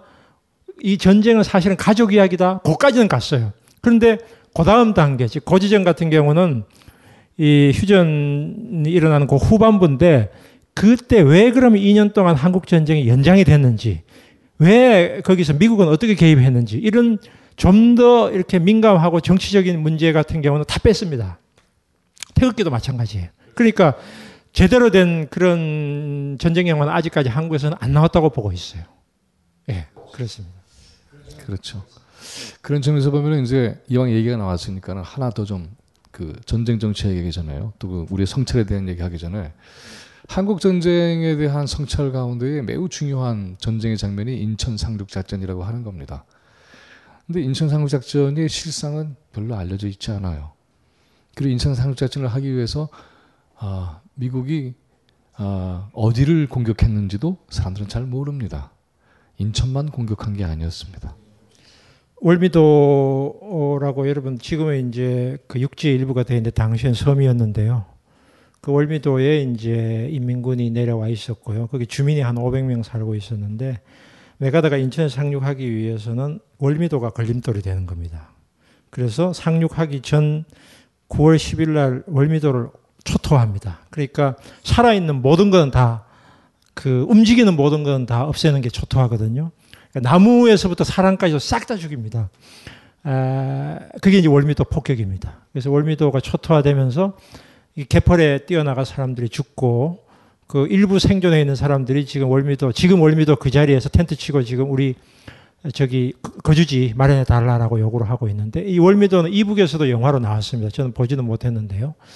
그래서 이 메가더의 신화 속에 가려진 우리나라 사람들의 이야기 이런 부분도 한번 좀 관심을 기울여 봐야 되고요. 특히 기왕 이야기가 나왔으니까 그 얼마 전에 인천에서 메가더 동상 철거를 둘러싼 여러 가지 갈등이 논쟁이 있었는데 한국에서는 메가더가 거의 전쟁 영웅으로 국가에 말하자면 구국의 은인처럼 돼 있지만 메가더는 한국에 대해서 단 요만큼도 관심이 없었던 사람입니다. 대단한 인종주의자고요. 백인 우월주의자입니다. 이런 사람을 한국 사람들이 여전히 국가의 말침 영웅으로 짝사랑한다는 것 자체가 한국 전쟁의 이 하나의 뭔가 굉장히 불구적인 우리의 인식을 그대로 보여주고 있는 거죠. 인천도 그에 못지않게 초토화를 시킵니다. 한국 전쟁 사진에서는 아, 전함에서 걸어 나오는 메가더를 보여줍니다. 그러나 전함에서 걸어 나오기 전에 인천 앞바다의 수많은 전함들이 인천에 어떤 폭격을 했는지는 우리를 보여주지 않죠. 미국에서 비밀 해제된 동영상을 보면 그때 인천이 어떤 상태였는지 고스란히 알게 됩니다.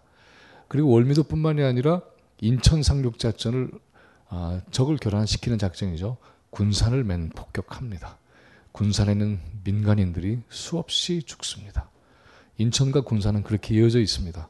메가더는 메가더의 아버지가 또 있습니다. 1898년 미국이 스페인과 전쟁하면서 필리핀과 쿠바를 점령합니다. 필리핀의 반 스페인 독립투쟁을 도와준다는 명분으로 개입합니다. 그리고 수많은 사람들을 학살하는 장본인이 메가더의 아버지 메가더입니다. 그 아들 메가더가 한국에 옵니다. 전쟁터에. 자, 이런 역사들, 이런 사실들이 우리의 전쟁에 대한 기억의 내용을 구성하는 거죠. 그런 차원에서 보면은 바로 이 기억을, 이 기억을 구성하는 그러한 내용들 가운데에 굉장히 많은 게 빠져 있습니다. 김동춘은 바로 빠진 기억들을 하나하나 세워나갑니다. 가장 중요했던 기억의 기둥들 몇 가지 좀 정리해 볼까요?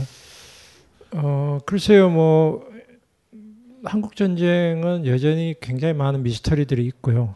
그 예를 들면 당시에 남한에서 최소 1000명 이상의 그 스파이들이 북한에 올라가 있었습니다. 미군 플러스 한국 사람들.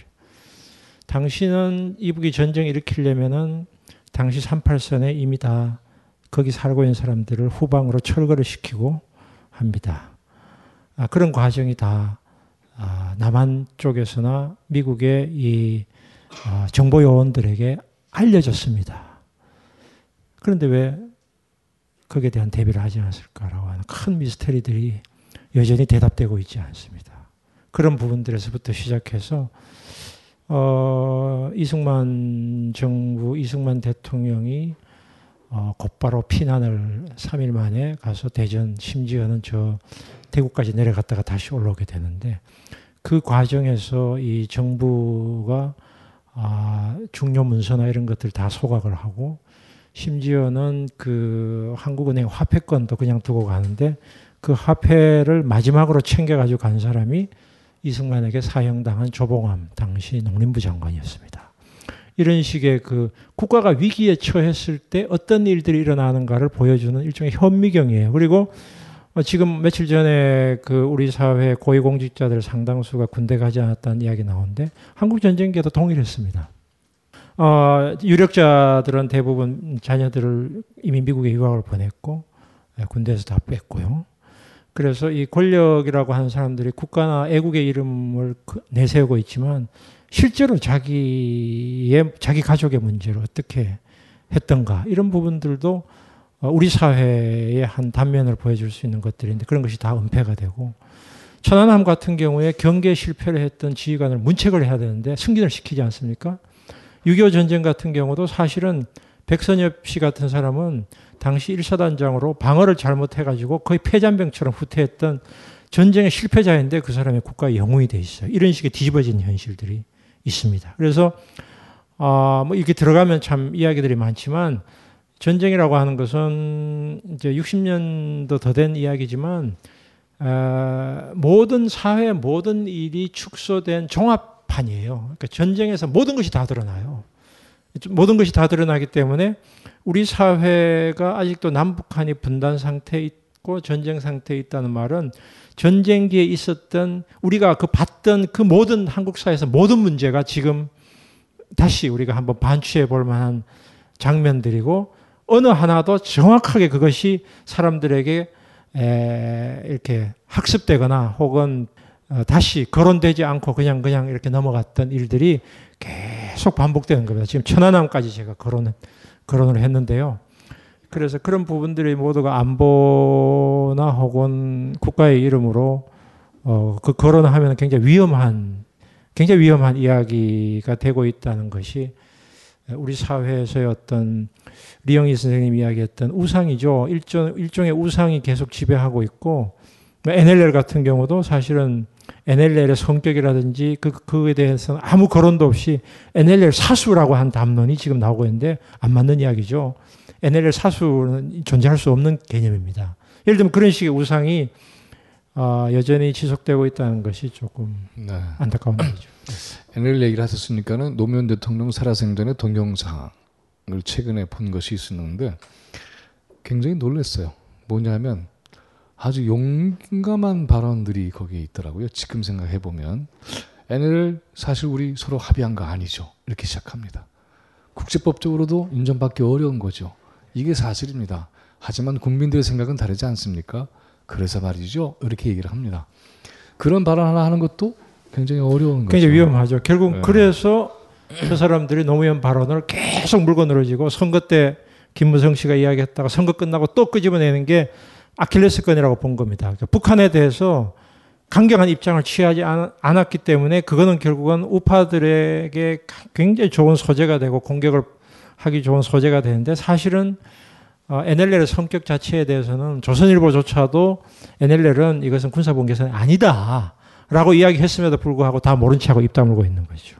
그런 식의 흥미로운 것은 보통 우리 국민들은 NLL은 아, 남아 저지선으로 인식을 하고 있지만 북상 저지선입니다. 이게 예, 남한이 못 올라가게 하는 그 전혀 다른 얘기죠.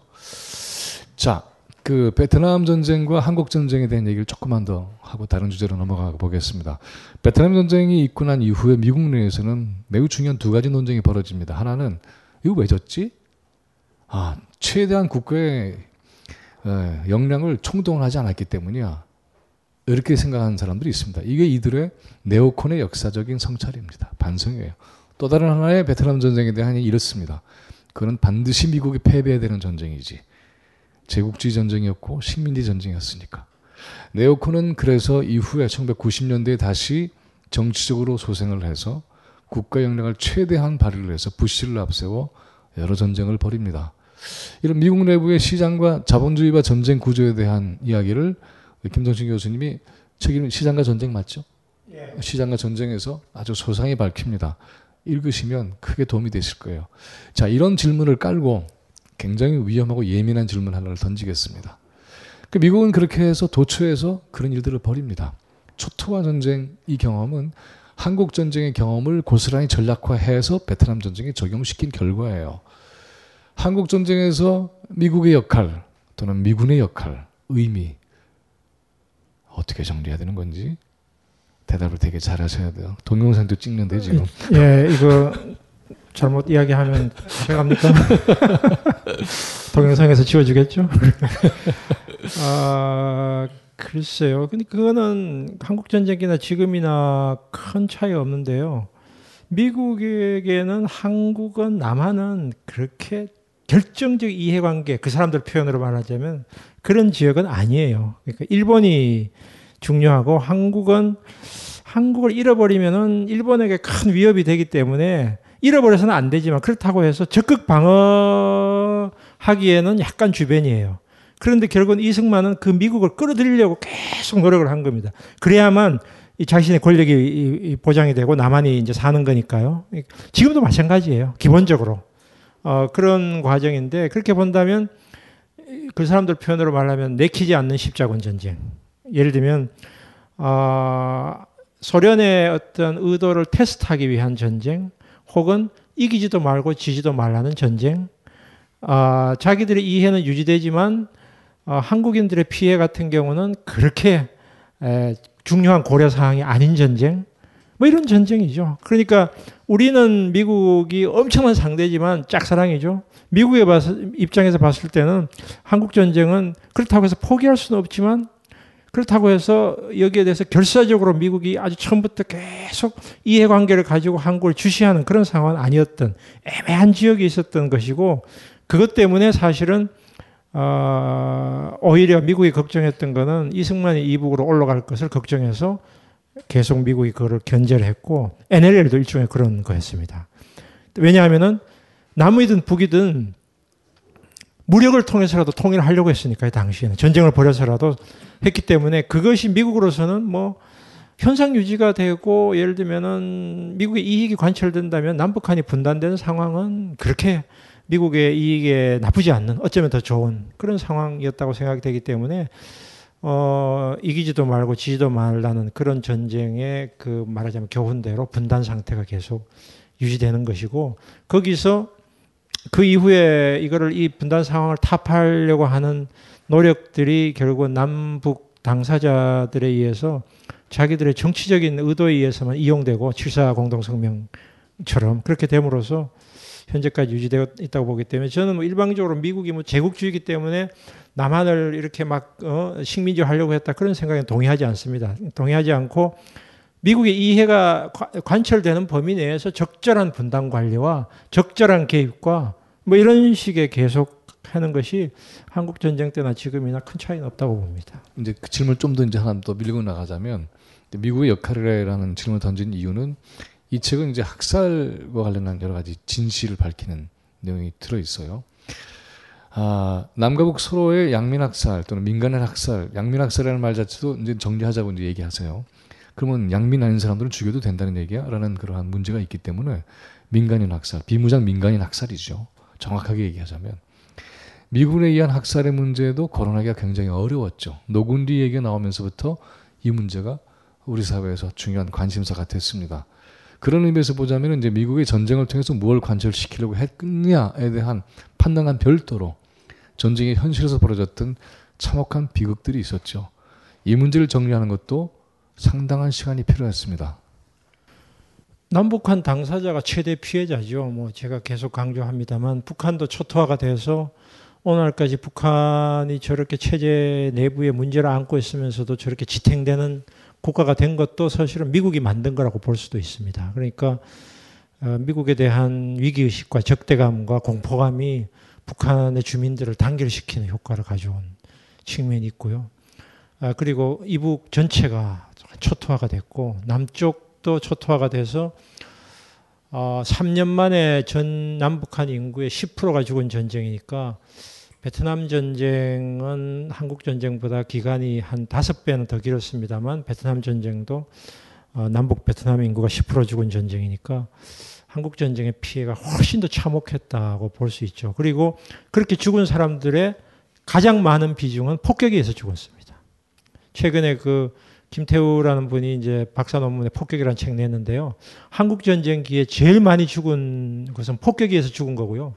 일본에서도 2차 대전 말기에 히로시마 나가사키에서 죽은 핵 피해보다 폭격에 죽은 숫자가 어쩌면 적지 않습니다. 그러니까 이 미군의 폭격이라고 하는 것은 정말 무시무시한 것입니다. 그리고 그거는 학살의 이름을 빌리지 않는 그러니까 전쟁의 작전처럼 집행되지만 민간인들이 거주하는 곳에까지 무차별적으로 폭격을 함으로써 사실상 훨씬 더 참혹한 결과를 가져오는 어, 것이죠. 베트남에서의 어떤 북폭도 마찬가지고 지금 이라크에서 이 아프간에서 나토군이 하고 있는 거와 한국 전쟁에서 하고 있는 것이 되게 연속적인 과정으로 볼 수 있어요.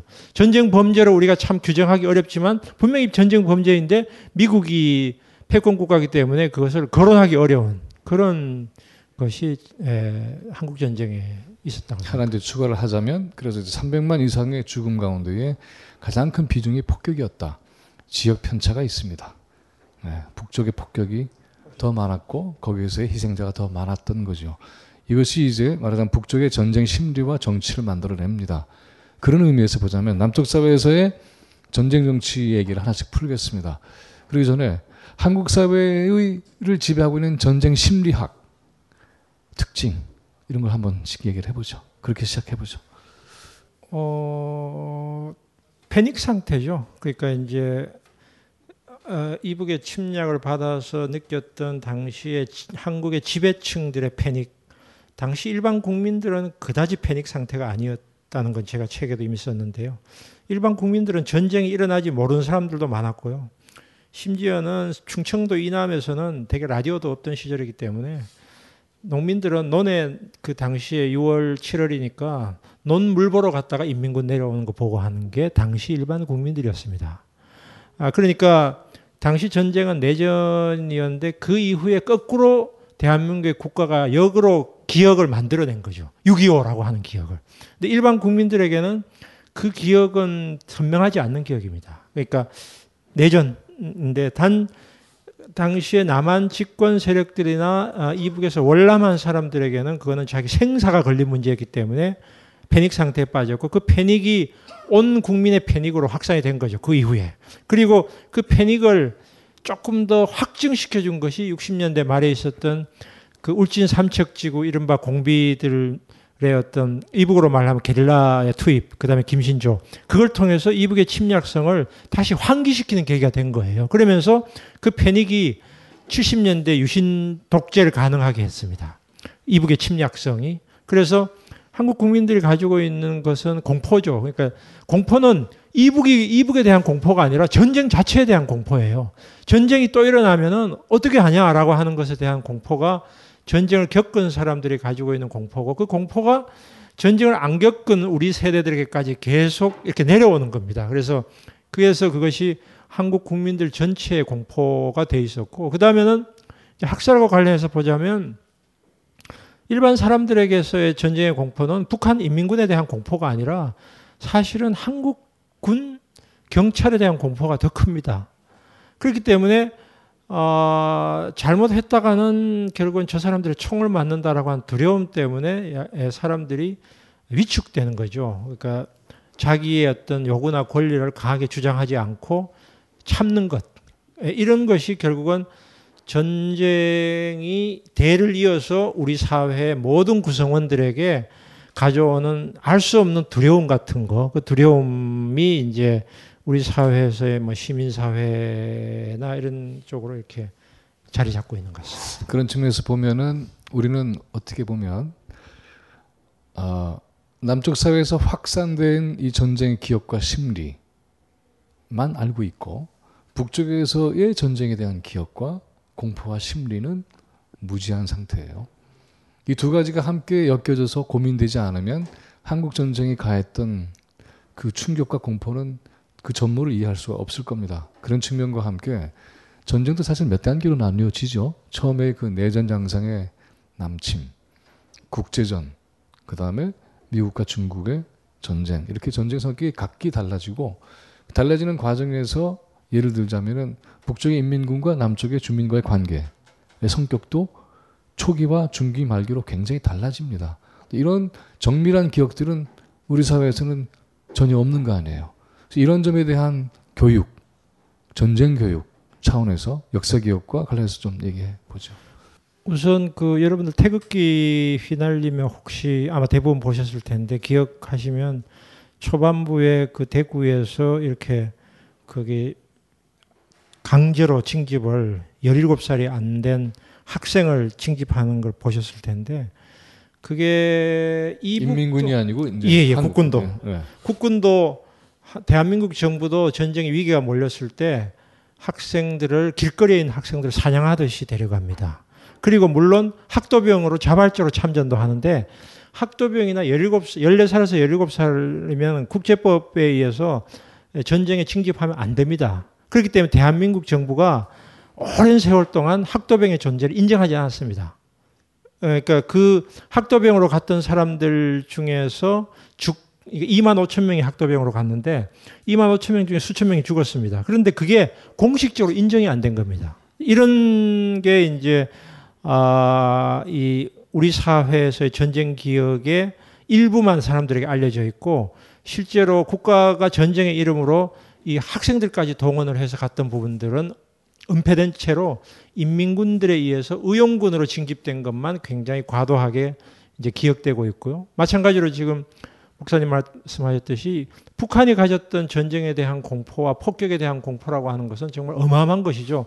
그것이 오늘날 북한을 지탱하는 이 긍정적이든 부정적이든 힘이에요. 그래서 이 양측에서 전쟁 상황에서 이렇게 무고한 사람들이 죽을 수도 있다라고 하는 것이 어, 우리 사회에서 이 전쟁의 어두운 면, 그 국가나 애국의 이름으로 굉장히 그 사람들의 행동이 찬양되고 있지만 실제로 그 사람들이 살아온 모습들은 비참하거든요.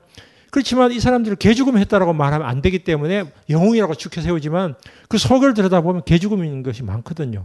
그는 마찬가지로 일본에서 야스쿠니에 묻혀 있는 조선인 강제 동원 그 징, 징, 징용 갔다가 혹은 자원군으로 갔다가 남태평양에서 가미가제 특공대가 죽었던 조선인들을 야스쿠니에서 전쟁 영웅 신이라고 부추기지만 실제 그 사람들의 가족을 들어가 들어가 보면은 개죽음인 그 일종의 큰 신화와 그 속에 들어가 있는 사람들의 고통들과 이런 것들이 전쟁의 실상이죠. 모든 전쟁에서 지금 이라크 전쟁이나 아프간 전쟁도 마찬가지예요.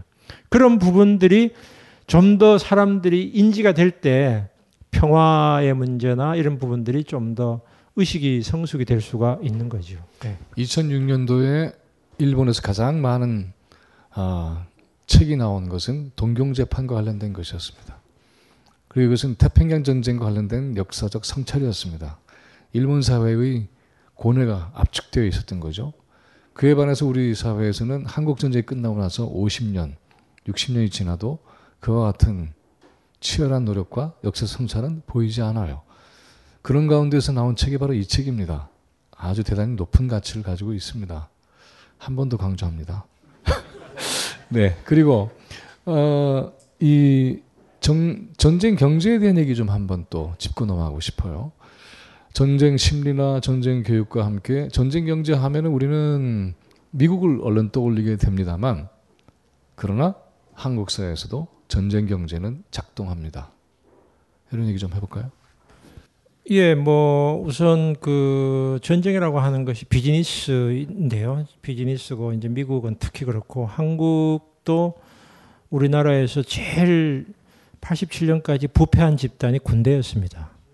아, 50년대, 60년대만 하더라도 군내에서 조그만 그 여기 아마 남성분들은 군대 갔다 오신 분들은 아실 텐데 보급이라든지 이런 쪽에 제 사과입니다 군대에서 그쪽에 한 사람들은 군대 직업 군인들 같은 경우에는 몇 년만 일하면은 집 한 채씩 생긴다고 할 정도로 어, 극심한 부패가 있습니다. 군수물자로 굉장히 많은 어, 국가 예산이 들어갔고 또 미국으로부터 원조가 들어갔기 때문에 그래서 심지어는 제가 본 자료 중에는 미군이 한국에 대해서 엄청난 불평을 하면서 도대체 우리가 왜 이런 나라를 도와줘야 되느냐라고 하는 그런 보고서도 제가 봤어요. 왜냐하면은 한국 의원들이 다 해먹는다는 거예요.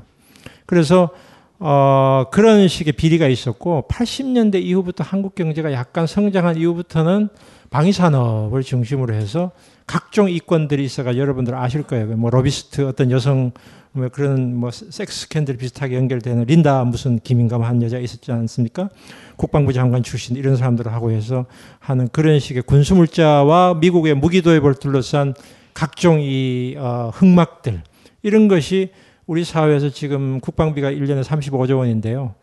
아, 과연 그 돈들이 어떻게 쓰여지고 있을까라고 하는 문제도 어, 국민의 입장에서 본다면은 아, 참 그거는 건드릴 수 없는 성력이에요. 그 국방 예산 같은 경우 성력이기 때문에 그만큼 어, 공정하지 못하게 집행될 가능성이 훨씬 많고 그 이후에 군에서 제대한 사람들 혹은 군 장교로서 어쨌든 실력을 가지고 있었던 사람들이 그 이후에 우리 사회에서 어떻게 살아가고 있는가라고 한 걸 보면 군이 큰 비즈니스하고 연결된다는 것도 볼 수가 있죠. 군 내부의 부패 얘기가 나와서 하나 추가를 하자면 한국군이 가장 크게 돈을 반진 아, 그 계기는 베트남 전쟁입니다. 그리고 베트남 전쟁에서 큰 세력이 육사 하나회입니다.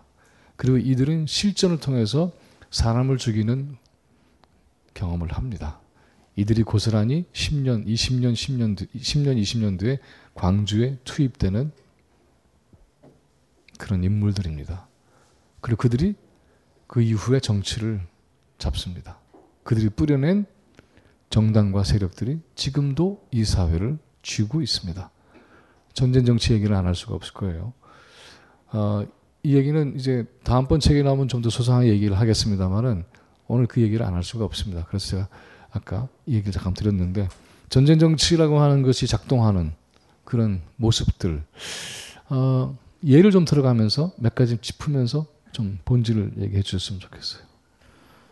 뭐 이제 결국은 이제 이 한국의 이 집권 세력이 기댈 수 있는 어, 자기들의 약점이 노출되었을 때 마지막 쓸 수 있는 카드가 이제 빨갱이 담론인데요. 그 우리 사회가 87년 민주화된 이후에 아, 여러 번의 이 빨갱이 사냥 광기가 몰아칩니다. 그 대표적인 게 90년, 88년 노태우 정권이 집권한 이후에 이른바 이제 문목사 방북권을 가지고 한번 한국이 크게 한번 소용돌이 친 적이 있습니다. 예, 문익환 목사요. 예, 그때가 한번 있었고요. 그 이후에 예를 들면 과거에 제야에 있었던 사람들이 정치권으로 들어갔을 때 약간 영향력 있는 인물이 되었을 때 예를 들면 한한상 전 총리 같은 분들이라든지 그 다음에 이제 권력권에 들어가진 않았지만 강정구 교수 같은 분 혹은 최장직 교수 이런 사람들이 제야나 학자로 있을 때는 문제가 안 되는데 이 사람들이 정치적인 영향력을 가지고 됐을 때 거기에 대한 일종의 광기가 발동을 합니다. 빨갱이 사냥이 발동하는데 그렇게 한번 하게 되면은 이 사회 우리 사회에서의 담론이 즉 사회 정책이나 경제 정책을 둘러싼 담론들은 뒤로 제쳐지고 모든 담론이 그냥 적관화로 해가지고 빨갱이 사냥으로 가게 되는 일이 수없이 지금 87년 이후에 반복이 되는데 제가 그런 상황들을 전쟁 정치라고 부른 겁니다. 그러니까 정치가 전, 정책을 중심으로 해서 정치적 논쟁이 일어나지 않고 저쪽이 위기에 몰리면 곧바로 이 마지막 카드로서의 이 빨갱이 담론을 들고 나오는 겁니다. 그러니까 그 최근의 형태가 바로 국정원의 댓글 사건입니다. 그러니까 위기에 몰리니까 전혀 관계없는 노무현 NL 발언을 끄집어낸 거죠. 그런 상태가 우리 사회에서 결국은 남북한이 대치한 상황이기 때문에 그렇다고 볼 수는 있습니다. 구조적으로 본다면. 그렇긴 하지만 한국의 보수 세력이나 집권 세력이 그만큼 취약하다는 것도 거꾸로 말해주고 있습니다. 그러니까 달리 국민들에게 설득하는 그런 식의 방식이 아니라 언제나 북한을 끄집어내거나 언제나 이 종북 담론을 끄집어내는 정도로 한국의 이 보수 세력이 그만큼 자기의 사회적 기반이 취약하고 약점이 많기 때문에 거꾸로 계속 그런 방식으로 정치를 풀어나간다는 것이 우리 사회의 큰 어, 말하자면은 현상이죠. 이제 그런 것이 안타까운 현실입니다. 자, 그래서 이제 이런 어, 질문을 우리는 던질 수밖에 없어요. 그러면 이 전쟁 정치의 지배를 어떻게 해체하지? 어디서부터 시작해야 되는 거야? 너무 큰 뭐, 질문이지만 예.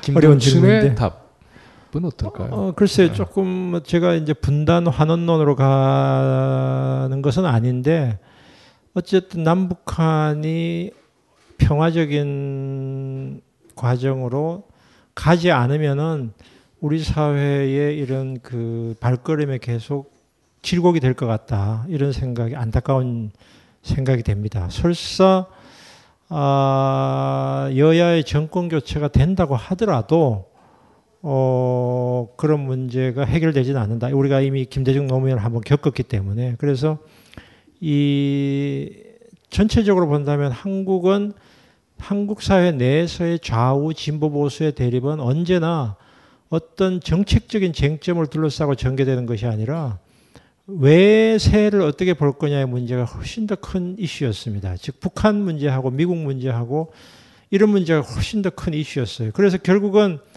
이 한반도 내에서의 이, 이 말하자면 정치 세력들의 시야가 너무 좁지요. 너무 좁고 이것은 조금 더 약간 여러분들에겐 비관적으로 들리실지 모르지만 조선시대 때부터 그랬습니다.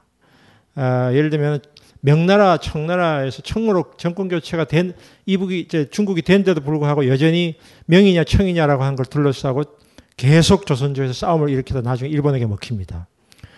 그래서 어 저는 통일지상주의자나 평화지상주의자는 아니지만 한국 사회에서의 남북한 관계 정상화가 없이는 이 우리 사회에서 이 조금 더 발걸음을 내딛는 것이 계속 어려움에 직면할 것 같다는 생각을 가지고 있습니다. 그래서 아, 통일이 모든 문제 해결책은 아니지만 어쨌든 이 문제 통일 문제를 민족 문제가 아니라 우리 사회 내에서의 정상화의 문제로 접근을 해 들어가서 정말 이 공공 영역에서의 말 그대로 담론 싸움으로 문제가 해결되도록 이 정치가 가야 된다. 좌든 우든 보수 진보든 그렇게 가기 위해서는 우가 나중에 자기가 위기에 몰리면 다시 그 어, 써서는 안 되는 칼을 들고 나오지 못하도록 이 게임의 룰이 바뀌어야만 우리 사회가 정상적으로 간다. 진보 보수가 정상적 게임의 룰을 할 수 있는데 지금은 정상적인 게임의 룰이 작동이 안 된 상태이기 때문에 어, 이게 정상적으로 가기 위해서는 어쨌든 북한도 북한도 이제 지금 뭐 경제가 조금 좋아지는지는 알 수 없습니다만은 북한은 여전히 자기 체제 위협 때문에 핵을 포기하지 않고 자기들의 이제 핵 보유 국가로 지금 이야기를 하고 있거든요 공개적으로.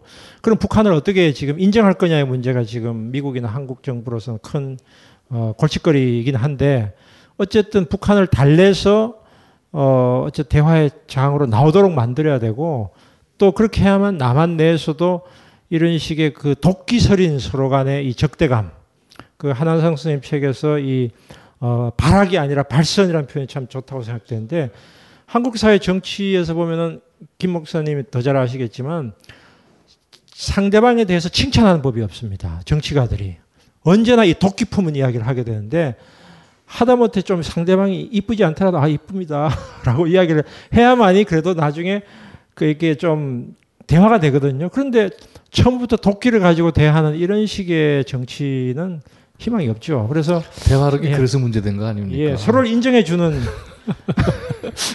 그렇게 좀 돼야 될 것 같은데 그게 참 음, 안타까운 것 같습니다. 그래요. 그 그렇다면 김동춘 앞으로 뭐 할 거예요? 뭐 계속 제가 뭐 할 수 있는 게 공부인데 제가 아 이제 전쟁은 뭐 이제 조금 이제 아, 후학들에게 넘기고 이제 더 깊이 있는 연구를 하고 저는 이제 사회학자로서 다시 돌아와서 지금 우리 사회 문제에 조금 더 천착을 하려고 준비하고 있습니다. 그래서 그쪽으로 이제 공부하고 글 쓰고 하는 작업을 하려고 하고 있습니다. 알겠습니다. 사실 이 우리 사회는 분단이면서 분단이라는 용어 일상에서 사라졌어요. 통일이라는 단어는 멸종 상태입니다. 그것도 별로 불편하게 느끼지 않아요. 그런데 이런 전쟁 장치가 일단 작동하면 엄청난 일들이 벌어집니다. 그런 상황에 던진 화두가 이것은 기업과의 전쟁이라는 얘기입니다. 아, 평화를 얘기를 할 때 우리 사회에서 매우 중요한 교육 하나가 빠져 있습니다. 전쟁 교육입니다. 전쟁 교육이 절실해지면 평화에 대한 의지가 달라지죠. 그런 점에서 보면 저는 이 책이 정말 많은 사람들이 읽혀졌으면 좋겠어요. 그래서 평화에 대한 절실함이 우리 사회에 새로운 어떤 희망을 지피는 그런 출발이 될 수 있으면 하는 생각을 하게 돼요. 저자인 김동진 교수님이면 말할 것도 없을 것 같아요. 예, 무슨 얘기를 하죠? 그 글쎄요, 좀 더 이 책은 물론 이제 여러분들이 쉽게 읽을 수는 있지만 책값도 좀 비싸고 좀 두껍고 그래서 일반 사람들이 접근하기에는 약간 어려움이 있는데 고등학생 정도가 읽을 수 있는 더 아주 평이하게 접근할 수 있는 그런 책을 써야 되는 게 아닌가라고 하는 주변의 요구가 조금 있어요. 그래서 음. 그렇게 해야 될까 말아야 될까 지금 조금 고민 있어요? 중입니다. 조금 예. 있어요. 조금 많아지면 좀 실현이 가능하겠네. 예, 뭐 그런 작업을 좀 해야 될 텐데 그러기에는 선생님 출신이세요? 학교 중등 학교 선생님 출신이시니까는 하실 수 있을 것 같아요. 꼭 뭐 교사 출신이 아니라도 누군가는 해야 될 작업이긴 한데 우리 사회에서 연구자들의 풀이 좁아요, 굉장히 좁기 때문에 사실은 연구도 더 해야 되는데 어, 원래 쉬운 글은 대가들이 써야 되는데 제가 아직 대가도 안 됐는데 쉬, 쉬운 글 쓰면은 조금 그럴 것 같기도 하고 아, 그래서 뭐 어떤 게 어떻게 해야 제가 이제 지금 벌써 50대 중반이 돼서 눈도 침침해지고 기억력도 떨어져요. 그래서 이 앞으로 몇 년 동안 내가 연구를 더 할 수 있을까 좀 걱정도 돼요. 그래서 어떻게 해야 이 제가 더 연구를 할 수 있는 동안에 조금 더 이 제 역할을 좀 더 극대화할 수 있을까 지금 고민 중에 음. 좋은 의견 있으면 주시면 좋겠습니다. 뭐 저도 있으니까 저도 눈이 좀 침침해지긴 하지만 자 마무리를 슬슬 해야 될 것 같아요. 다시 제목을 새겨보죠. 이것은 기억과의 전쟁이다. 기억해주지 않으면 이 전쟁을 이길 방법도 없을 겁니다. 기억할 소재를 알지 못하면 싸움은 시작도 못할 거예요. 그리고 기억의 필요성을 느끼지 못하면 아예 작업은 이루어지지도 않을 겁니다. 그런 차원에서 이 기억의 필요성에 대한 이야기 한마디 해주시고 정리를 했으면 좋겠습니다. 기억의 필요성은 앞으로 우리가 행복하게 살기 위한 거죠. 예, 우리와 우리 자식들이 에, 우리와 우리 자식들이 이 사회에서 덜 불행해지고 소수의 희생자들이 처절한 고통을 당하지 않도록 하기 위한 거죠. 근데 처절한 고통을 당한 다음에 어 세상이 왜 이래 하면 너무 늦었습니다. 에, 지금 어 세상이 왜 이래라고 하는 사람들 지금 우리 사회에서 도처에 많습니다. 그런데 제가 이렇게 보면은 그런 일은 이미 60년 전부터 계속되어 왔어요. 아, 이게 정말 아, 우리 사회에서 집단적 지혜가 너무 낮은 거죠. 예. 그러니까 평소에 어, 이거 왜 이래? 세상이 왜 이래라고 느끼기 전에 조금만 사람들이 더 어, 대비를 하고 했더라면, 즉 조금만 더 거기에 대비를 한다는 의미가 어, 자기가 처절하게 자기를 고통스럽게 하는 사람들이 결국 정치권의 힘을 갖지 못하도록 하는 역할과 좀 더 건강한 세- 생각을 갖는 사람들이 그 자리에 올라갈 수 있도록 도와주는 역할, 돈이든 시간이든 그 역할을 조금 더 했더라면 우리 사회에서 처절하게 당한 일은 없지요. 그래서 처절하게 당한 사람이 없도록 그리고 우리 가족과 나의 주변 사람들이 그렇게 당하지 않도록 어 우리가 조금 더 지혜를 발휘해야 되고 그래서 저는 이제 함석헌 선생님이 생각하는 백성이라 해서 한다고 했는데 생각을 조금씩을 해야 되는 거죠. 아, 그렇게 우리 국민들이 되면 아, 좀 더 건강한 세력이 정치권에 올라갈 수 있고 저 정치권에 도저히 올라가서는 안 되는 사람들을 퇴출시킬 수가 있죠.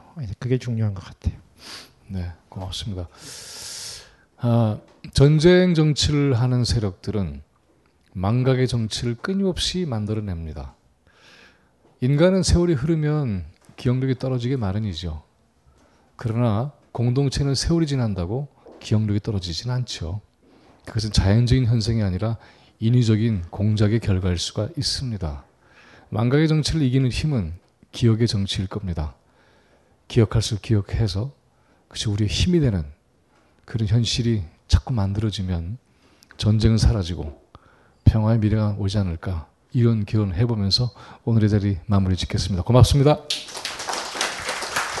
끝나고 저 자리에서 우리 김동신 교수님 사인회도 있으니까요. 네. 반, 만나서 반갑게 또 인사 나누시기 바랍니다. 고맙습니다. 다시 한번.